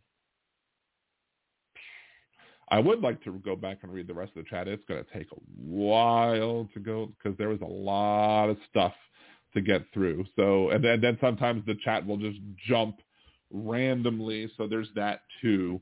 Um, Vincent Owens, almost most people understand is the knowledge of good and evil, and the full knowledge uh, is from the truth of Christ is from the other tree. I'm not sure what. Let's see who can understand the righteousness of wisdom? And you you would, I guess, if you be, if you believed in a deity and a deity was all knowing and all seeing, I guess you know it's pro- perhaps impossible for an individual who is a mortal individual to fathom uh, what that truly is. Um, but in rea- but if you do believe in a god, and then you, you you would believe in a god as that or as a deity as that deity presents themselves to you. Uh, so if, if, if so, you would perceive that deity as they present themselves to you. So that I would say that it doesn't necessarily matter. Um, you know, I'm I'm I'm not religious. I was raised Jewish, um, so I, I still there's the ethnicity part of Judaism that kind of sticks. Um, there's you know I'm I haven't really you know I'm kind of maybe agnostic-ish. I haven't really you know I used to used to pray all the time in school. Used to go to synagogue every Saturday. Um, I don't necessarily think you need the Bible to be a good person. I think you could get good moral lessons from other stories as well. You can get good moral lessons from Willy Wonka and the Chocolate Factory. You know how to be a good person. It, you know that story shows uh, that Charlie did the right thing at the end, and despite the fact that he could have riches and wealth and and sell by selling, uh, spoiler alert, by selling the Gobstopper to um, the bad guy, and I forgetting the name off the top of my head, the other candy company guy, but he was really somebody that worked for Willy Wonka. Um, again, spoiler alert. Uh, not, not that you should need a spoiler alert for Willy Wonka and the Chocolate Factory. Um, but yeah, I mean that that's a, the lesson learned there is a good life lesson. You could learn good life lessons from many different places. There are people who are good people. Um, I think I've told this this story or or parable before or whatever is that or you had a a in a religious school in a in a in a school where people go to learn how to be rabbis. You have a student that goes to one of the rabbi teachers and says, "Why did God create atheists?" Um, and the rabbi, you know, doesn't shun the atheist, doesn't discredit the atheist. The, the, the rabbi says, "Look, when an atheist does something good, when they uh, feed the sick or feed feed the hungry or help cure the sick or they do something to help heal the world. They are not doing it out of some obligation because of their religious beliefs. They're doing it because they know it's the right thing to do. Uh, so when it comes time for you to decide whether or not to do the right thing, to do a nice thing, don't ask God for guidance on what, you know, just be like the atheist and do the good thing for the sake of doing the good thing. And uh, to me, that that story kind of sticks with me. But then again, it's also because Judaism is an evangelical type of religion, so therefore we're okay with other people not being Jewish. Uh, it's fine. They don't need to be. Only Jews need to follow Jewish law, uh, which is which makes Judaism so much different than than Christianity. Uh, that you know, I, I had that's why one of the reasons I have a problem with the word uh, Judeo-Christian is because there's so many differences before. Um, let's see, trying to scroll up to find. I I I hit the top of the chat, um, and the top of my chat window right now. Oh, that's top chat. I'm not even in live chat. Holy crap. um, so even the top of live chat. Now the live chat only gives me Deb B's message about Iggy Pop song "Smoking on the Airplane." Uh, so yeah, now I, I'm I'm now at the grinder sandwiches beyond, so now I can't scroll up to anything above that, unfortunately. So sorry, Elizabeth. I thought I changed it to live chat, you know, before. Maybe it just resets every show. I don't know. Vincent Owens, I'm going to buy an off-grid solar kit to run my farm.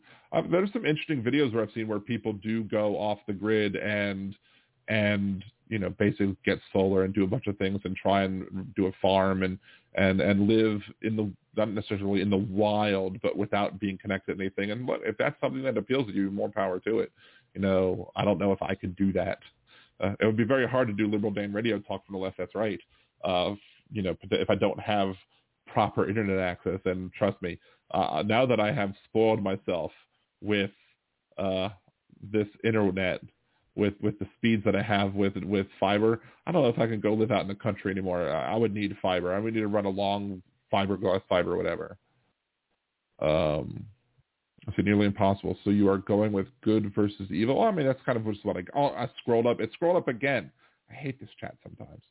Um, I mean, that's one thing we could discuss is good versus evil. I don't know. Um, See, morals come from society around us and clumps. Those around us are willing to accept and those are not. I mean, I think so, but I don't. I mean, there are some. I think there's. I think people are intrinsically good people. I mean, you know, unless maybe I don't know. Most people, I think, are born good people, and and their circumstances around them can change uh, who they are and how they feel. Um, there's, situations, you know, people who might be born into a greedy family might grow up being greedy as well. I mean, I, I'd like to think that I've done a great job raising our kids so far. They've, you know, just the other day, like my younger son was at the doctor's office because we didn't know what he had and might be a sinus infection or something. I don't know. It wasn't COVID, thank goodness. Um, he was like, on the way home, can we get snowball? Can we get a snowball? And can we get one for Thomas? So he wasn't just thinking about himself; he was thinking about his brother. Uh, my oldest son, uh, he uh, heard about some like toy drive or whatever, and he came home and he handed us one of his trains, and he loves trains, and he was like, "Can I bring this to the toy drive? I want to donate it to a kid." And I was like, "No one told him to do that." You know, there was um, a food bake sale at school, and and he, we gave him five bucks to go buy stuff, and he spent two of the five bucks on his friend because his friend didn't have any money. And I'm like, that was very sweet of you. And then he did it again. I'm like, look, don't let people take an advantage of you either, but it's still very sweet of you that you did that right thing. So, you know, and I have we haven't brought the kids to to many services to many synagogues. I mean, we went to a synagogue when my when my grandfather died, and we brought the kids with us. Uh, they were again, they were very well behaved. They were the best behaved kids in the entire place, uh, and everybody was commenting on how well well behaved they were. And they're just, we have taught them to just do the right thing, and just because doing the right thing for the doing the right sake of doing the right thing is important. So, uh, thank you, Elizabeth, for saying that was a great parable. I think I was looking for the word parable, and I I don't think I said that. Maybe I did say it. I don't know. Um, let's see. When the Bible was handed from people along with the Quran, most of the people were literate outside of China, so the word of mouth was all that kept it spinning. Bad track record for info even today. Yes, play telephone, and you'll see that word of mouth can be bad. Uh, but also, there's you know I've in the idea of if you're going to take a monotheistic look on the world, if there is one God, you know, may, if I was a smart God, you know, and I saw diverse groups of people all over the place, I might say, okay, well, I'm going to give the Quran to these people because these people need this set of rules, you know, to be healthy, to be uh, to, to treat each other well, whatever.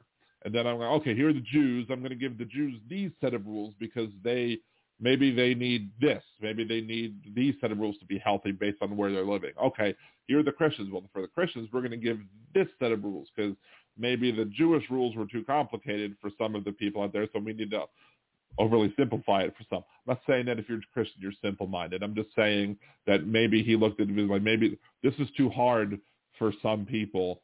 Like there are 613 commandments in the Hebrew Bible.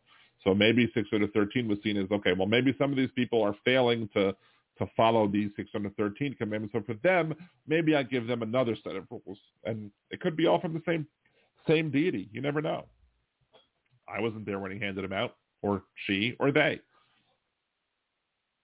So got the Johnny Depp acting. I don't know where that came in. Let's see. Ah. Elizabeth already left. Sorry. Okay. Thank you for joining. I appreciate you. Um, Vincent, you're retired. Well, if I missed you, I'm sorry I missed you. Um, should I get back to? I do want to talk about the Nerdy Dan stuff for a little bit, but we'll see. Let's get back to the bottom of Wes. Are you misbehaving? Come on, Wes. Uh, big difference in how DJT and Mary Trump were raised. Yeah, exactly. They're they are clearly raised to be two different people. One of them was raised to be a good person. One of them wasn't. Uh, Kinky Streets. The, hey, Kinky Streets. I don't know if I saw you before. Uh, Bible is about morals and ethics, and the Talmud is about mixing traditions with morality. Uh, Jesus read the Talmud. Okay. Um, if I was God, I'd show myself. Well, just don't do it around children because you might get arrested. Wes, what are you doing?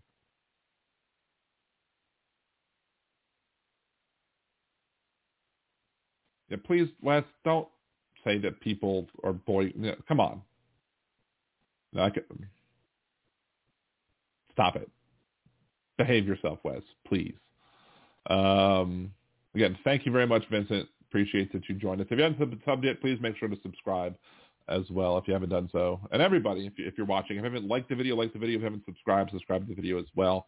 Um, you know, and there's also the, uh, earlier in the chat, uh, Aaron had given uh, nerdydan.com link to the Twitch.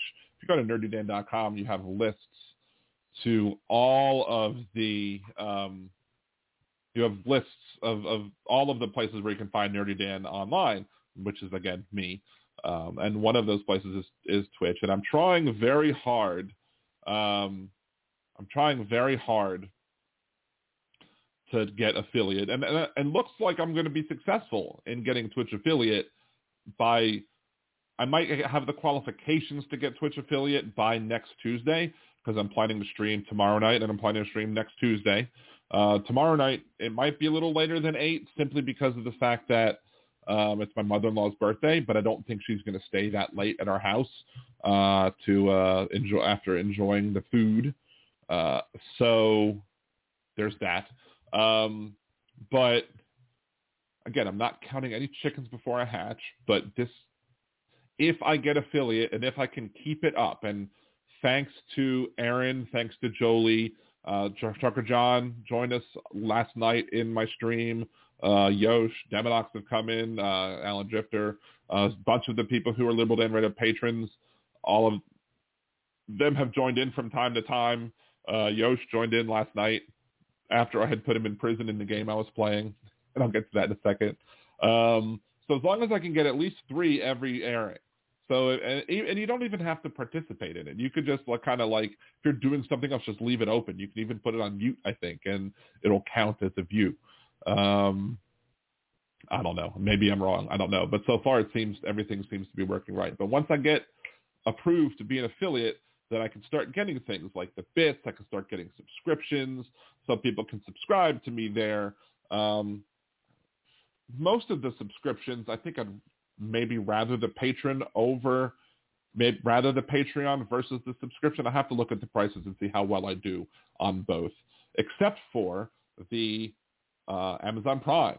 And I'm a member of a group that is a lot has a lot of Amazon Prime shoppers, like maybe 3,000 Amazon Prime shoppers. And I've already talked to the moderators of that group.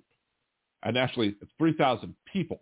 And some of those people, for some reason, have multiple Amazon Prime accounts to be able to do what is we're doing in that group. Um, and if I could just get a third of them, if I could just get a sixth of them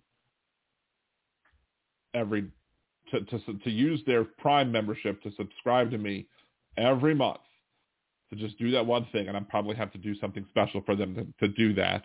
But if I could just do that, let's see, get 249 times 500. That would be over a thousand bucks a month just for gaming. That's pretty darn sweet. And nobody has to pay anything extra more than what they did because they're using their Prime membership. And look, Andrea knows about the Prime membership thing. I've subscribed to Hal one month with my Prime membership. I was also I've also used it to support other friends as well. But um, yeah, and so I'm going to try and maybe do some contests with those people in that group or whatever. I don't know. We'll see. Um, to try and get in.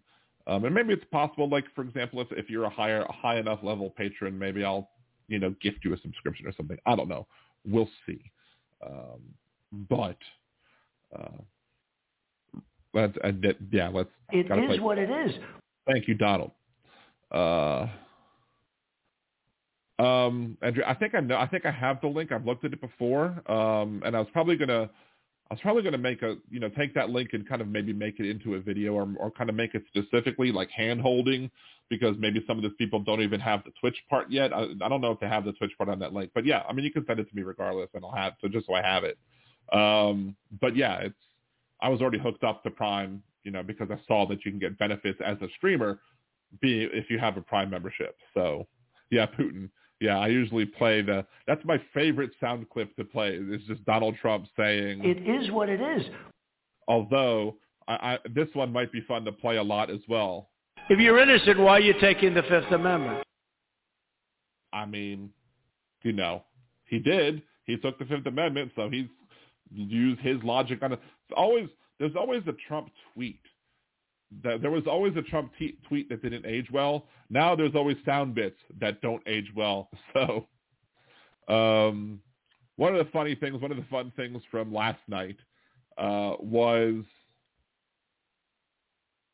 um, is Aaron? Yeah, Aaron's still here. Good. Um, Aaron, Aaron and Jolie were with us, and um, so I'm playing this game called Cult of the Lamb, and it's this little cartoon lamb, and he starts off the game by dying. He dies. He goes up to meet this, you know, supreme being. Supreme being says, "Hey, I want you to go be my like voice on Earth. I'm going to give you powers, and you're going to start a cult, and you're going to you're going to control it. You're going to get cultists, and you're going to defeat the people that defeated me. That's the theme of the game. So I'm building a cult, and of course, because you know, I listen to Hal, and we we were we all of us Hal Spark types, just we Hal Sparks, all of us Hal Sparks types were. uh we're, we're watching when uh, the Young Turks were moaning and complaining about uh, about the people using the Dark Brandon memes. Uh, so of course I had to make my cult the cult of Dark Brandon. And so if you see on Twitter, like if you follow me either at nerdydan.com on Twitter or at Liberal Dan Radio on Twitter, um, you'll see I have tweeted about that. It's like follow me as I as I try and grow the cult of Dark Brandon in the, in the cult of the Lamb. And so, but I've made some of the people, you know, who you've seen in the chat already. I've made some of them, you know, my followers, my cultists. So Aaron is a cultist, and uh, Jolie is a cultist. Um, the first Jolie cultist ran away. Uh, she she she became disenfranchised with the cult. Uh, she was led astray, I guess, from somebody else. Nibus Yosh, Demonox, uh, are both members of the cult. But then I was like, oh, so I, I even have a I even have a cultist named Hal, um, and my wife is all there's a cultist with my wife's name, and I married her. Apparently, I also married Demonox too. Um, so, you know, it's a game, but it is what it is. Thank you, Donald. Um, so, and like you can like ascend your followers to go up and, and, and serve you on a higher plane. You can just have a ritual sacrifice of your. One of my followers asked me to ritually sacrifice him. I was like, okay, fine. So, so it, it's been fun. Uh, but I did make Sank and Anna ones as well, and Anna left because I turned her and she, I possessed her with a demon, and then she went and stayed behind on a trip. I don't know if possessing with a demon always makes you stay behind or not. I don't know. We'll see. Or makes you lose or not. But I've lost Anna at this point, uh, which is fine. Um, anyway, but it's really it's a really fun game to play. I've been having a uh, good good time, uh, really good time playing that game, despite the fact, um, despite the fact that uh, it's a little buggy still because it's new. And yeah, I think that was very funny, Aaron. I had I was looking at Aaron's name or something. I was like, I I'm married to Cat. I was married. I said I'm married to Aaron and Demonox in the game. She's like, Dan, you're married to Cassie and Demonox. I'm like, oops, sorry, my bad. so anyway, I will be streaming on that. Uh, should be sometime around 8 p.m. tomorrow um, on the link that Jolie just shared, and probably every Tuesday and Thursday unless there's something. Uh, because according to Twitch, you have to stream, I think, seven days a month or eight days a month. You have to do it for a certain amount of hours in a month, and you have to have a certain average viewership. And right now, you need three. I'm at 3.7. But like at some point last night, I was like at 6.7. Like everything after midnight last night was like at 6.7. So if I can get there, that'd be awesome. Then you, you know, again, you earn, you can get subscriptions, you can earn bits, and I'll let you know what, what I think the best thing to do, how to support me. I think I'm kind of combining Nerdy Dan and Liberal Dan kind of together, sort of, because I've been kind of cross running, cross tweeting the stuff, and I kind of like advertising Liberal Dan, advertising Nerdy Dan, trying to send both off to different places, and so I might just kind of pull in the Nerdy Dan stuff to the Liberal Dan LLC, be like, you know, this is kind of like this is Liberal Dan Gaming, i.e., nerdydan.com. So um, so yeah, so so that's been fun, and that's been finally growing as I would like it to, because it's taken me a while to figure out how to get the people. And, and really the requirement is just, just getting some people who enjoy talking with me as I continue to game. And I've thrown some politics in it. I, I could occasionally make it kind of satirical. Like, you know, I did have the Donald in my cult too, but he died. We should all be so lucky. Uh, um, so yeah, so that's that's the nerdydan.com stuff. I don't want to talk about too much here, but you know, I am I am I'm kind of cross promoting at every place. So maybe I need to make a commercial for it too. I don't know. Um, Deb, I, I'm very sorry for you for the loss of your pup. Um, I I did also lose mine uh, last year. Uh, she, I think it was more towards the end of the year, and, and it was like maybe six years ago where she got like one of her first growth and she was having real problems standing. And I thought she was a goner six years ago or six years before then, maybe, maybe even, well, I thought, I thought she was going to go at eight. Um, and she lasted a good long while, but towards the end there, it was just, I had to like help carry her to go to the bathroom and she, she wasn't a small dog. She was a yellow lab and she was a chunky yellow lab too.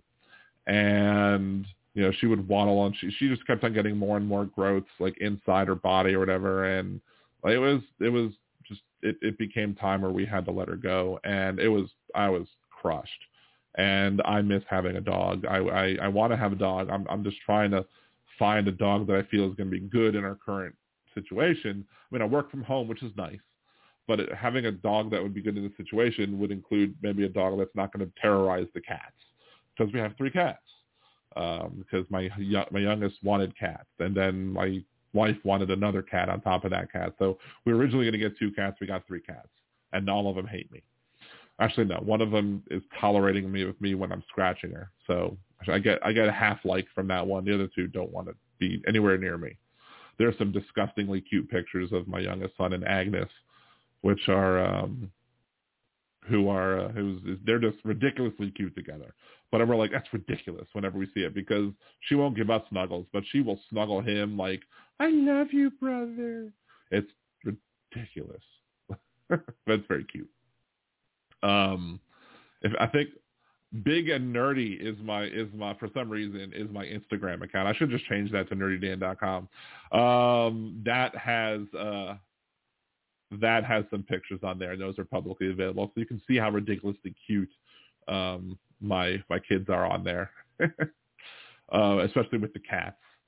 But yeah, like I keep threatening the cats. I'm like, cats, if you uh, if you don't snuggle me, I'm getting a dog. If you don't love on me, I'm getting a dog. So every time they run away from me, just like I'll be like, I'm getting a dog, and then eventually I will get the dog. And it's just you know there is a lot of the like I like labs. Like labs are my favorite breed. I could potentially go with a different one, but like I'm just leery of getting some of the strays that are here simply because of the fact that a lot of the strays are mixed with pit, and I don't want to have the I don't want to have the bad uh, stuff with the pit.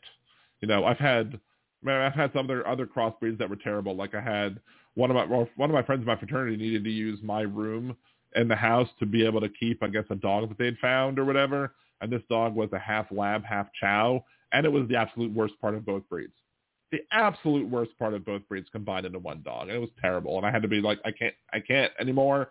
This dog is eating my stuff. You need to get the dog a cage or get the dog out of my room, out of my little back house area. So the nearly impossible. Cats can be a little independent, but when it comes, uh, Henry, my youngest, will pick up this Agnes, this big fluffy cat, and we'll just snuggle. And, and the cat's just like, oh, I love you. Oh, I was you. You were wonderful. But me, I pick the cat up Nope. We're out. So yeah. But eventually I will probably get a new dog. Um, we'll see. We'll, we'll see. We'll see what happens. We'll see if I find one that'll work out and maybe we'll be good with, with the with the kitties, hopefully. I mean, we do have a two-level house, and for a while we had two other cats previously. That's the other part that was terrible about like the past few years is that like during during COVID, um, S'mores was a stray that was near my mother-in-law's house, and he ended up having feline leukemia. So he did he lasted maybe about a year or two with us. He was already like four years old at the time. Um, So S'mores was uh you know he was just doing some weird things. And it was like it was being clear that this was this is the end that something needed to take place. I'm, we needed to let it let him go. But then like a year before sylvester who cassie found uh cassie's my wife cassie found underneath her workplace after she came back from hurricane katrina. Um and and I would be talking to her on the phone and i would hear her like hearing this little coming from underneath the work steps and she'd like feed him a little bit of food or whatever. And like if it happened one day, it happened the second day. I'm like, she's totally bringing that cat home. Well, she brought the cat home. And uh, Sylvester moved in with us from like day one when we moved into this house in like 2007. Um, and in 2008, we had gotten Sushi, our dog, and as a little puppy. And for a while, Sylvester was not taking any crap from Sushi. He's like, nope, I will, I can throw you on the ground because the cat was still kind of bigger than the than the dog. But once Sushi started getting big enough, uh, the cat was like, nope, I am not going to be downstairs. The cat never came downstairs till much, much, much later. And then sometimes she would he would go sneaking around or whatever. Um, but yeah, so so dog had the bottom, cats at the top. Now that's possible that could happen again with a new dog where the cats just stay upstairs and the dog stays downstairs. Fine, whatever. Um, but uh, you know, I would rather I'd rather them get along. I'd rather them not be chasing, especially because of the fact that you know if you get the wrong dog, you you don't have a good time at all with the pets. Like the wrong dog will do bad things to a cat, and you don't want that to happen. So, um, what else did I miss? I know Les came in. Thank you, Les. Um, I appreciate you. Um, you know, you gave me a nice, nice fat Venmo contribution last week, so that's awesome. I appreciate that. Uh, again, you can support the show. You can support, you can support the show financially. Coming to Liberal Dan Radio Patreon, Patreon, patron, patreon.liberaldan.com will get you there. Uh, that's monthly. You can also, I think, pay monthly now on buymeacoffee.com slash liberaldanradio, or you just go to the liberaldan.com page and hit buy me a cider. That'll both get you there. Uh, if you want to buy me one, five, ten, five hundred ciders, or, or you can just subscribe monthly there as well. I think I enabled that. Um, or you can one time also via Venmo as well. So I, uh, thank you, Les. I mean, I, I, I, try and I'm trying to do the right thing. I'm trying to be helpful. I'm trying to, uh, I'm trying to, uh, to make change as best as possible and try and affect change and trying to advocate for the things that need, I feel need to be advocated for. And, and I think it's finally catching on. And, and it wouldn't be, you know, a probably wouldn't be as, as good as it, as it has been without Hal Sparks. So big shout out to Hal Sparks. Uh, spoiler alert. Um, when I get to 1,000 uh, subscribers here, I've already said, you know, when I get to 1,000 subscribers here, I already said I'm going to make that parody. I'm going to try at least to make that parody of uh, of uh, I'll be back in three days, the religious version of uh, Hamilton that was out there. But the other thing that's going to happen um, is when I hit a thousand subs, I am going to probably the next chat that, that is available, and hopefully that hopefully that next chat that is you know maybe not too fast scrolling and maybe not too uh, maybe not too um, maybe not too uh, busy or one where Hal is actually looking at the at the chat scroll, scroll and not busy staring at videos when he's kind of like interacting with the chat. Um, when I get to a thousand subs, I'm going to super chat Hal at least 250 bucks, at least. So, um, so I, I will, so that's that, that's my kind of spoiler because that because if if I do that, it will be a lot, uh, a lot of because of Hal and because of the fact that he's come on the show many times. I'm hoping I'll get him back on the show. You know, last month he didn't come on the show because there was a really shitty problem going on in his house, although it was the upper deck of the toilet, not the lower one. Uh, but I'm hoping in two weeks that he'll be on the show again. You know, he it's reserved for him if he wants it. Uh, but if I do get to a thousand, it's going to be mostly in part because of the Hal Sparks being that show and you know how Andrea and the people in the Hal Sparks chat, you know, saying, "Hey, come on, Liberal Dan after this," because I try not to do that. I try not to plug my own self for the most part in, in other people's chats. But if other people can do it, I mean, I am I'm appreciative of it, especially if Hal doesn't mind it. Um, and since Andrea's a mod over at Hal's, I'm sure it's fine. Um, so I, I I like that you know that y'all are supporting me and and you know I know we all support Hal and what Hal does, and I think that's that's the least I could do uh, if he gets me to the point where I can be monetized here on YouTube. So once the monetization takes effect, then I would absolutely do that. Then I can start taking subs here as well, subscriptions here. I can get super chats and all that fun stuff. So uh, that's what I'm going to do. Anyway, I think I'm going to um, call this a night. Um, I don't necessarily have anything else that I want to talk about, unless you have anything in chat that you want to talk about. Somebody somebody buys me 20 coffees, I'll stay for another hour. I'm not. I don't expect anybody to buy me a hundred or uh, uh, 20 copies, let alone. I, I was about to say a hundred. Um, I appreciate you. Yeah, I'm. I'm a, I, I have the wrench over on TV2 live chat, so I, I can do that. And um, look, you know, I'm always going to be promoting my uh, support these channels, so you're always going to be on that website as well. So even when I'm not chatting, if people go to that link, they'll be able to see all of the ones that we should support. And maybe you know that's that's the link to share. Uh, hopefully, because it'll get everybody uh, supported.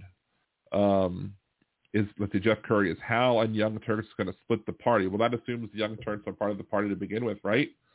I mean, Young Turks are kind of working against uh, Democrats in many, many ways, although they don't like when like the conservatives say, hey, the Young Turks are doing great with this. They're like, no, no, don't, don't, don't lump us in with you. Don't agree with us. Um, but yeah, I don't, I don't think that, you know, and and people will have. I mean, Yosh would probably disagree with me on this particular point, uh, but I mean, I do think that Young Turks maybe did more harm than help when it comes to that.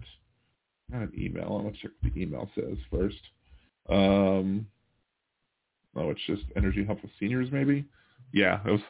Entergy is like super ridiculously charging the people uh, for energy, as I talked about um, with Davante Lewis uh, for the Public Service Commission, and yeah, the the people in the Public Service Commission are absolutely, um, absolutely are, um, what you call it? They're absolutely uh, beholden to the energy, energy interests and the ones that they're supposed to be uh, regulating. So that's why it's good to get somebody new who's not going to be beholden to them anywhere. But like my energy bill last night, last week, last month was like 400 bucks, and the more month before that was like 500 bucks. And yes, it's been hot.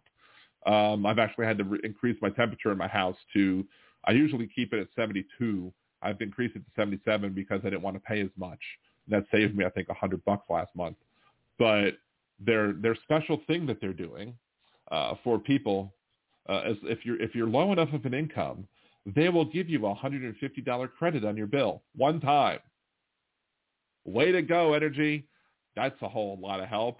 One time. So after that one time, you're screwed. Instead of like, you know, fixing their prices.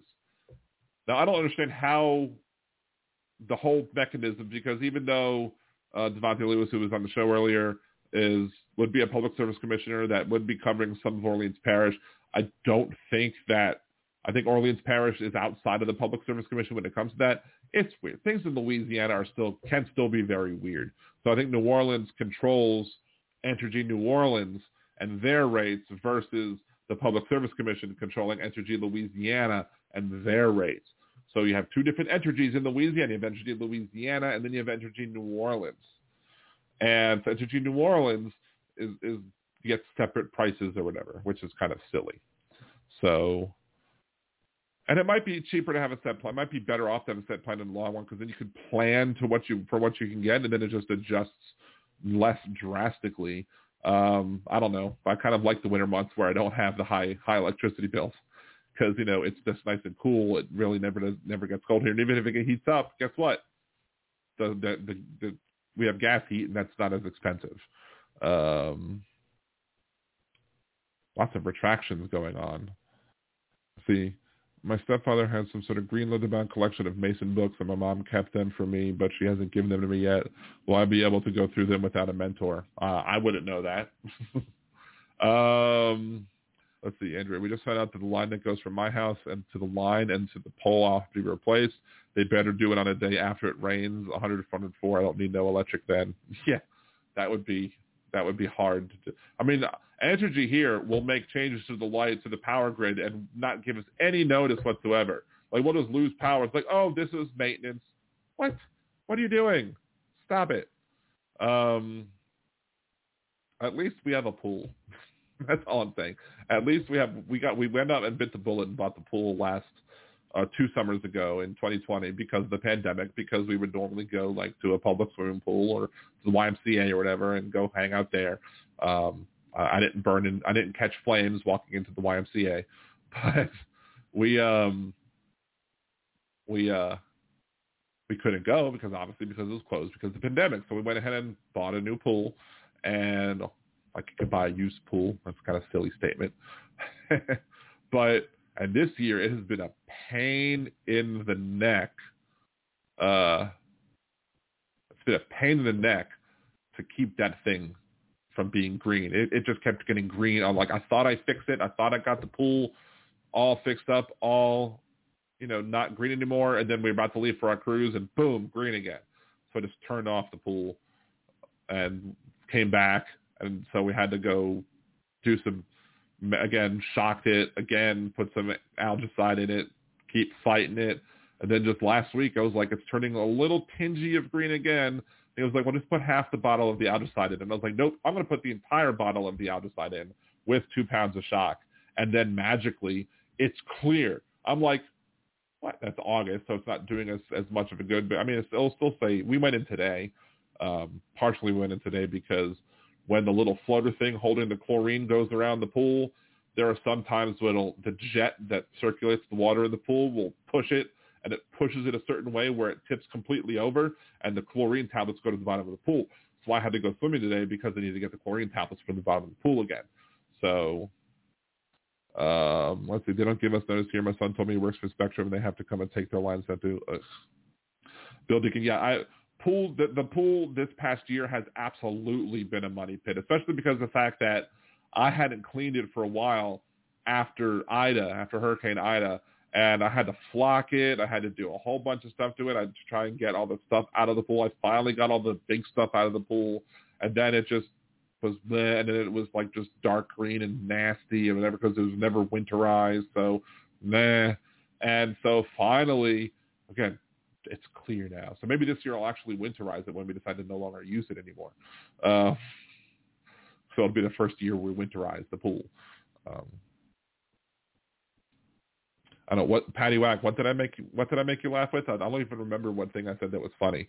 So, um, well, we're past two hours. Past two hours now. we don't have a hot tub in our pool. It's an it's an above ground pool, so um, I'm looking to get a deck, but decks are expensive, and I'm trying to find out from the city whether or not I can. Uh, um, Oh, I called myself uh, Patty. I called myself the pool boy today. I basically said, uh, "Thank you, Les." I mean, I tried to be funny. I mean, I can't compare myself to Hal at all, but I was very happy with the fact that my my second uh, chopper, uh, Liberal Dance Chopper City, made Hal chuckle. That's kind of a place where I was like, "Yay, I made Hal laugh." Um, I, I've heard people have saltwater. I don't know if I could convert mine into a saltwater or not, but uh, I'm fine for right now with it because now that it's clear, it's good, and hopefully I can just keep it clear. Uh, we'll see. Some, you know, sometimes it might because it's been raining a lot. That's been that's maybe that's part of the thing is it's been raining so much that every time it rains, I'll go run the you know the backwash from the from the from the filter to get it to get it to clean out all of the junk from there, and then I shock it again. So maybe the fact that we're getting all this fresh water in the pool from all the rain, maybe that helped clear all the crappy water out. So eventually we got rid of it. So hopefully, Trying to figure out. Again, thank you, Les, for the for the compliment. I, I'm I, I usually have a I think I have a darker sense of humor that I share here on the podcast. I mean, I make some terrible jokes, and my wife, me and my wife will sit there and just laugh at the most terrible things, just because you know we're two peas in a pod. Um, although the fact that I'm having my dark Brandon cult and I'm I'm really enjoying that, I'm really having too much fun with it. I think I don't know if it's too much fun. It's maybe it's just enough fun. Um, yes, the cult of Dark Brandon, Dark Dan. Let's see what the only problem I have. Somebody said liberal, the liberal Danimals. So, so, yeah, called uh, yeah, liberal Dan, the pool boy, pool Dan, pool boy Dan. Uh, chlorine from the left. That's right. I don't know. That doesn't fit. But somebody had said liberal, uh, liberal Danimals as as perhaps as an option for to call the people who listen to the show, and maybe. But the problem is, is that somebody who I used to consider a really close friend of mine who turned out to not be a friend whatsoever um, is he used to call me Danimal. So that's the only problem with the liberal Danimals. Danimal like Danimals like Lunchables. um, Jeff, I don't know. Maybe if we get in person one day, we'll have to we'll have to we'll have to compare notes on the terrible jokes that we like to make. I I will sometimes just pull out the jokes that only a Jewish person can make, and we'll just leave that at that for right now.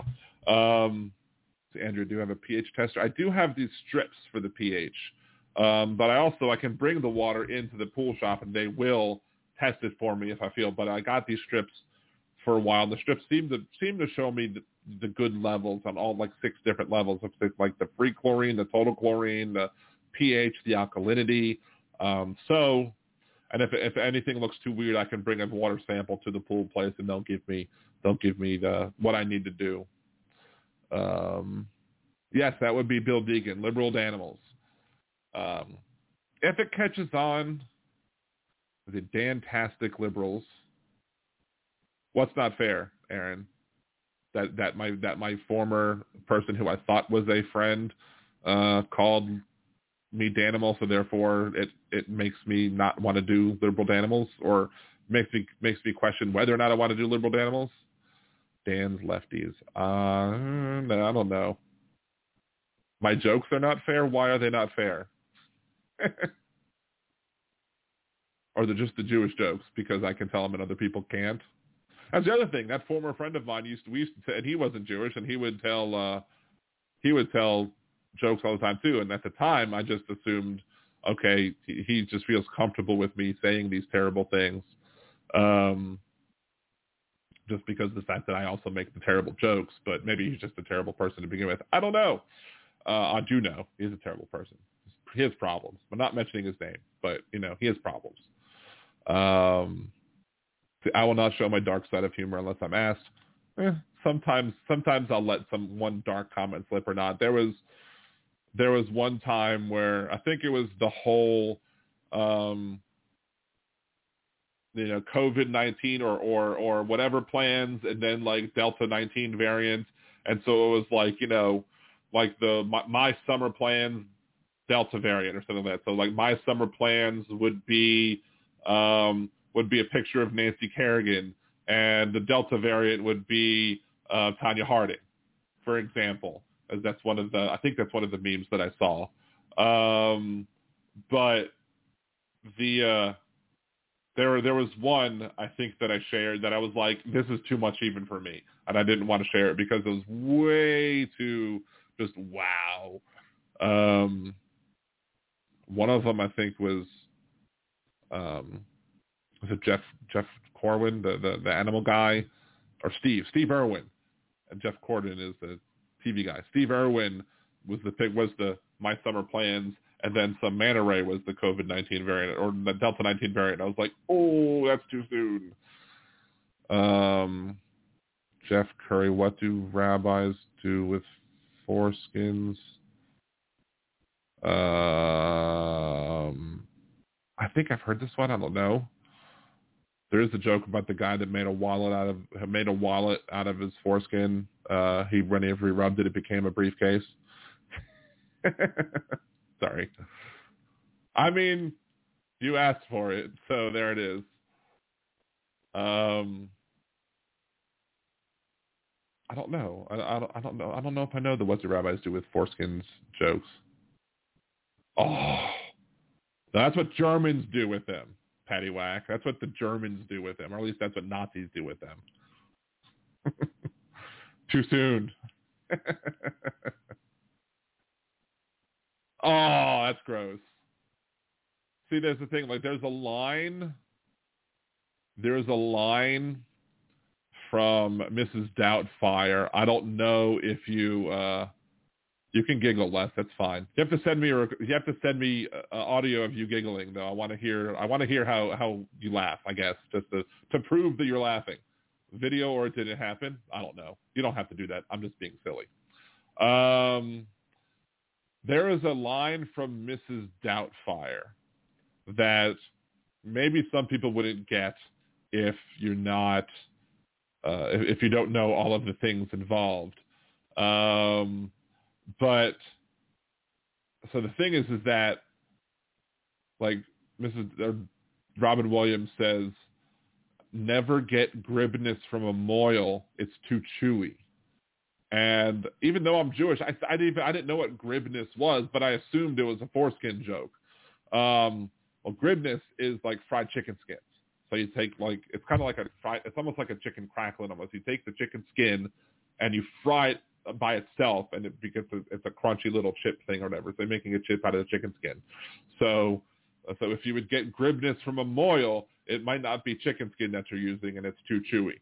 So I was like, okay, I get the joke. It's really funny. I don't know, Aaron. If there's a line, I'm already on the other side of that line. If you cross the line to get to me, I mean, I guess that means you cross it into, but it, you know, I'm already there to begin with. So, um, let's see, nearly impossible. Libby Danny? No, I don't think Libby Danny's works.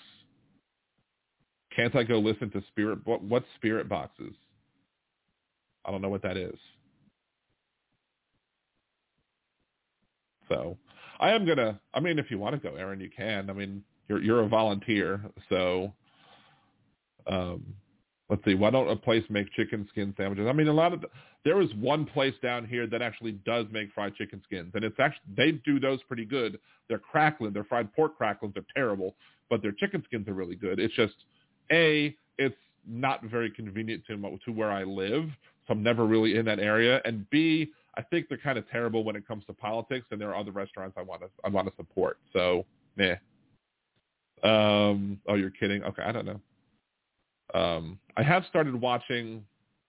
I watched this the American version of Ghosts, um, but I started watching the British version of Ghosts, and they're very similar so far. It's just different ghosts because one's in, you know, America and one's in Britain. So clearly you're not going to have Native Americans in the British one. Uh, clearly you're not going to have a member of British Parliament in the American one. Um, let's see, Patty Whack. I think pork rinds are disgusting. Um, I'm not wild about most pork rinds in and of themselves. It's not the rinds that do it. It's, it's the cracklings. It's the it's the rendered fat with the skin that you need. You can't just have the skin. It needs to be the rendered fat with the skin. And you have to do it right. There are places that do it right and there are places that do it terribly. And there's when it's good, it's really good. When it's bad, it's really bad.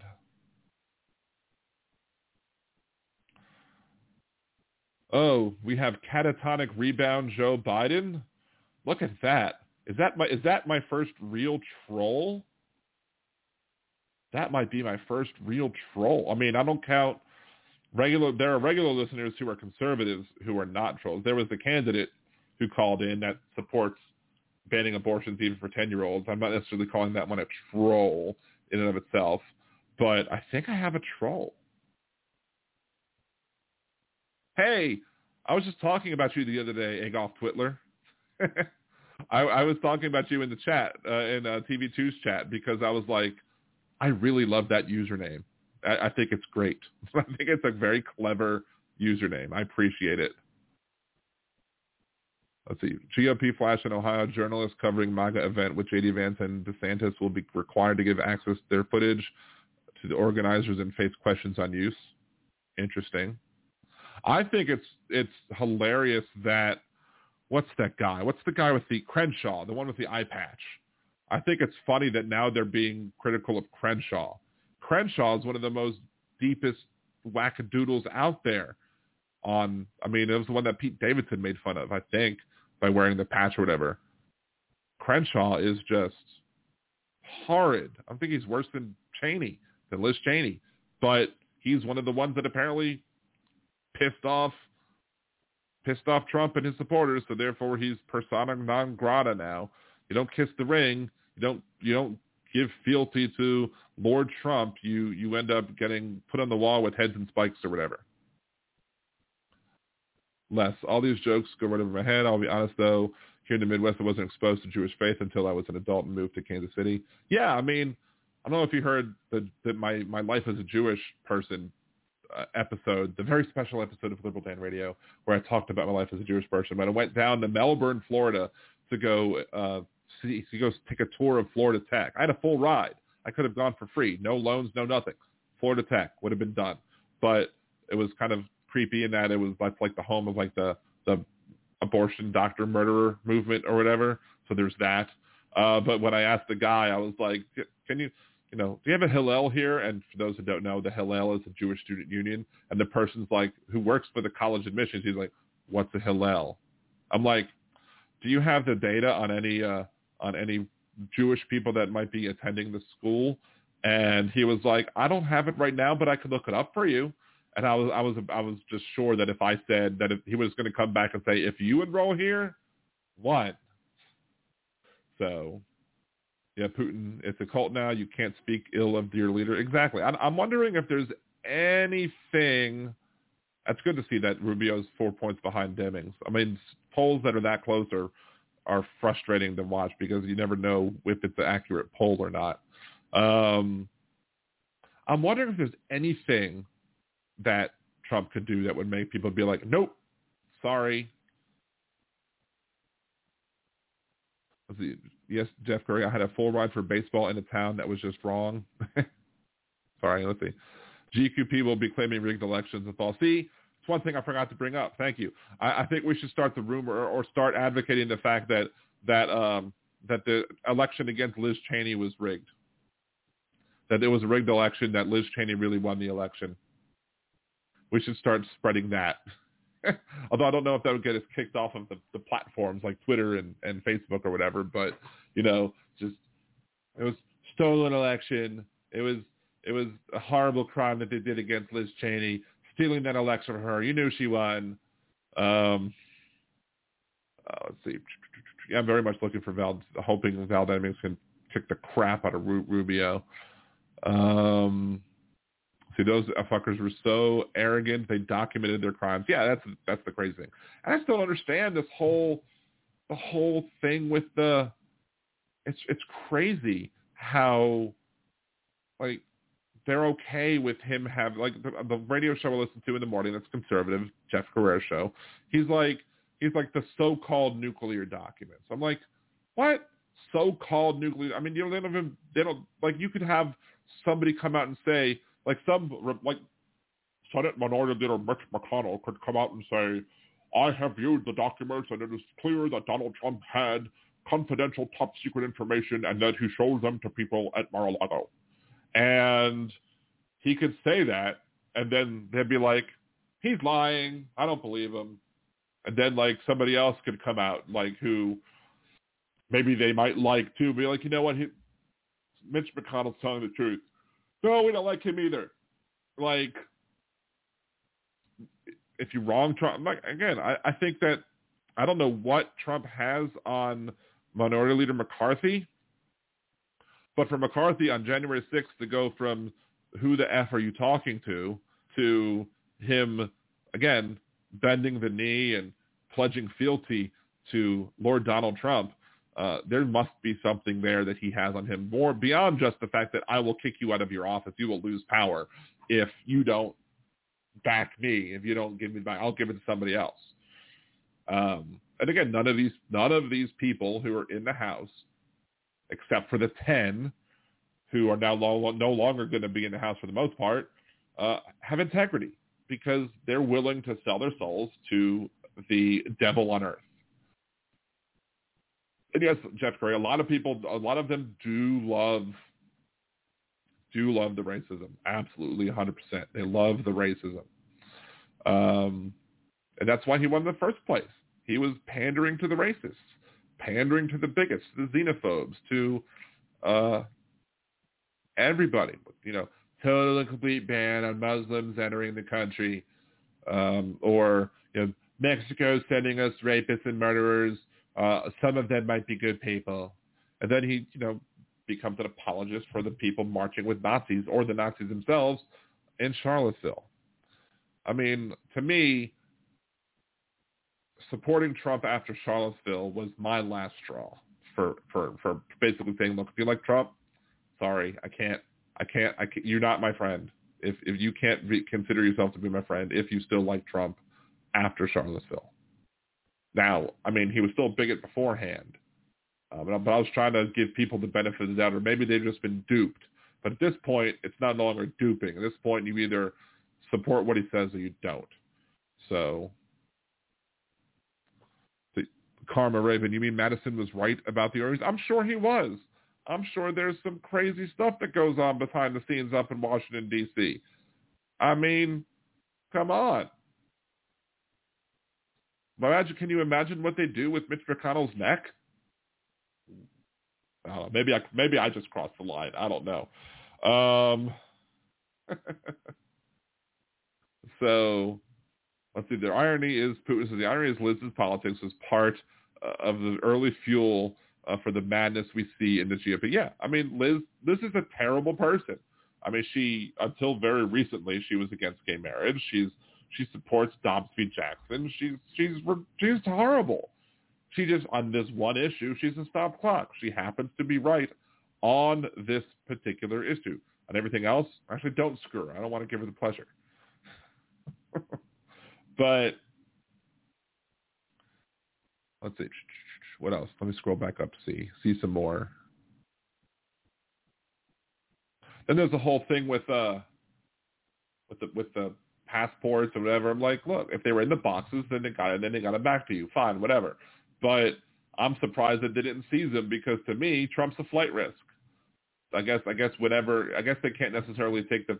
I guess in order for them to seize the passports for uh, indefinitely, the only way to do that would be to assign him a charge. Would be to charge him with something and then you would have to then you could probably take his passport. I don't think you could take someone's passports just if they're simply a person of interest or something like that. And I'm thinking eventually, I mean, there's the a completely valid hypothesis, a completely valid line of reasoning that says Donald Trump will never flee the country because he'll never admit that he was wrong. But ultimately, day the day, my personal opinion is if he has the opportunity, if he sees it coming, and he has the opportunity to, to get out of Dodge, I think he might very well just flee the country at that point. and then just be try and be like, uh, you know, from afar advocating for change while you know he's sitting in the middle of some non-extradition country, uh, issuing demands like, you know, go vote for vote for me for president. I'm going to run for president from this other country. And if you vote me and I win, I'll be able to come back. And then I'll pardon myself. I'll take the oath of office and I'll pardon myself. Hmm. Anyway, let's see. Boo. Remember that Jeff wants to be on the show. If I come on the show, can I sit straddling the big mic like the guy over your right shoulder? like you want to be like right right here? Is that where you want to be, Jeff? um, yes, Les, his diplomatic passport should have absolutely been returned. I don't know. I mean, I, I would think that they would return it. I would maybe wonder, do other if other former presidents still have their diplomatic passport? And I don't know that answer or not. So is it possible if other? Let's see. Boom, boom, boom. Let's go look. Uh, Do presidents return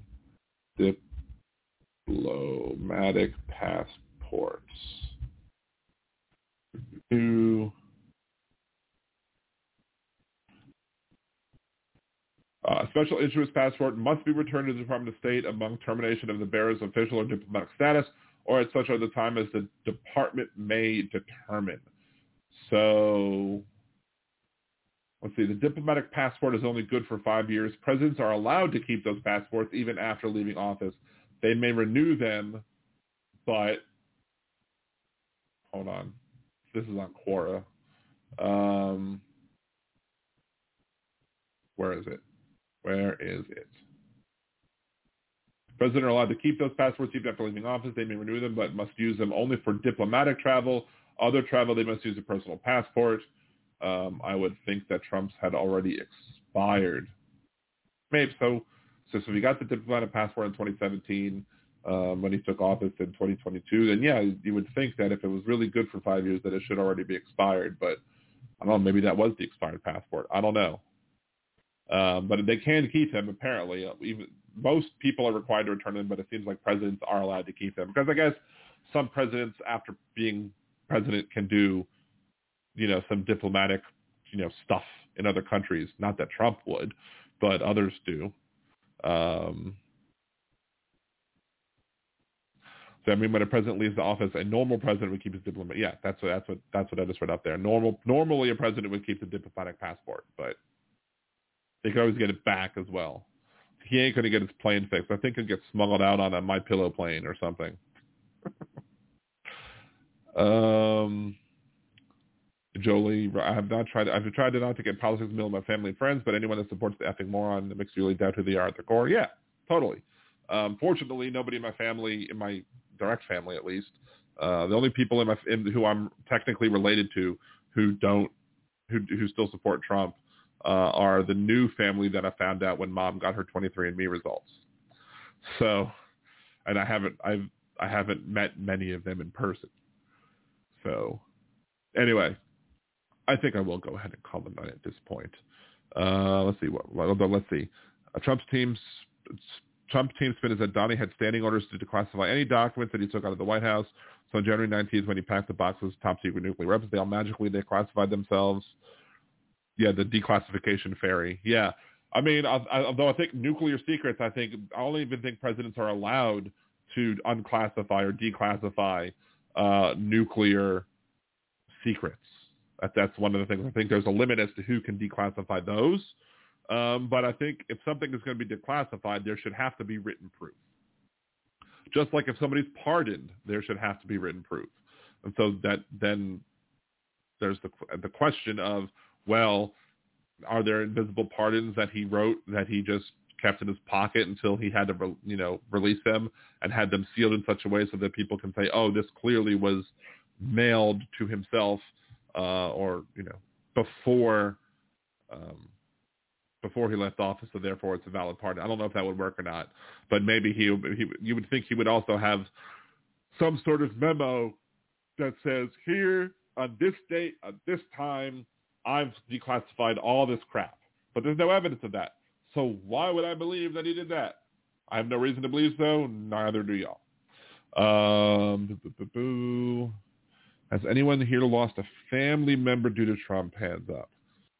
I can't. I mean, I lost family members during his administration. I can't say that I lost a family member. Oh, I, I, I think you, I thought you meant died like because of Trump that they died, not lost a family member, i.e. yeeted somebody out of the family. Technically, again, my mom found her half brother via 23andMe. I was friends with him on Facebook briefly, uh, but then I was too liberal for him, so he just he just blocked me or whatever. So yeah, I guess technically I lost that person, but I don't know if I consider them family really. I mean, I never really got to know any of them. So I don't really think that they're family. Family is less about blood and more about how you feel about each other. So in that sense, no, I haven't lost family to Trump. In the sense of that I lose an actual physical blood-related person because of Trump, I gained one and then I lost them quickly because of politics and or and Trump. So boo, boo, boo. There's a process, but Trump never follows the process, of course. A declassified documents getting declassified require the asset's name to be aware of their covers being burned. That's also, I mean, but would Trump care about that? I don't think so. I don't think Trump would care about that at all. Um,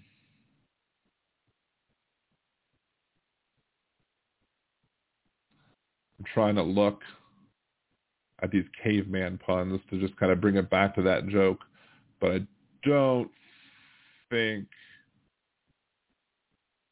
I don't think I don't even get that joke at all.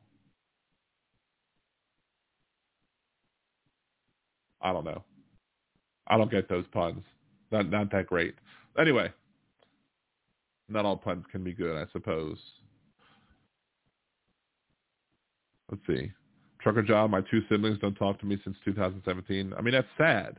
It's sad that it happens, but I mean, you also, it's not, people aren't under any requirements to, I mean, I don't know if they cut the ties or you cut the ties, um, but even if they're supposedly family, they're not required to, you're not required to, to maintain toxic relation, relationships with toxic people. It's, you know, it doesn't matter if you've known them from birth or if you know them five minutes. If they're toxic, eat them from your life. And you, I absolutely support doing that because that's for your mental health. Anywho, let's just find this clip and we'll go ahead and end the show now because I think my voice is getting a little sore from the two and a half hours of talking. But anyway, thank you very much for watching this week's episode of Liberal Dan Radio. Talk from the left, that's right back next week, 8 p.m. Central, blogtalkradio.com slash Liberal Dan, or mostly here on youtube.com slash Liberal Dan Radio. Uh, support the show, become a patron, subscribe, like the video, share other videos. Um, go over to twitch.tv slash nerdydan.com. Uh, follow me there. Um, Tuesdays and Thursdays at 8 p.m. Central as well is when I'll be streaming some games most weeks. Follow my follow my Twitter. You'll see um, that I announced that as well. So again, thank you all for joining us, I appreciate y'all very much. Until next week, this is Dan Zimmerman for Liberal Dan Radio. Talk to you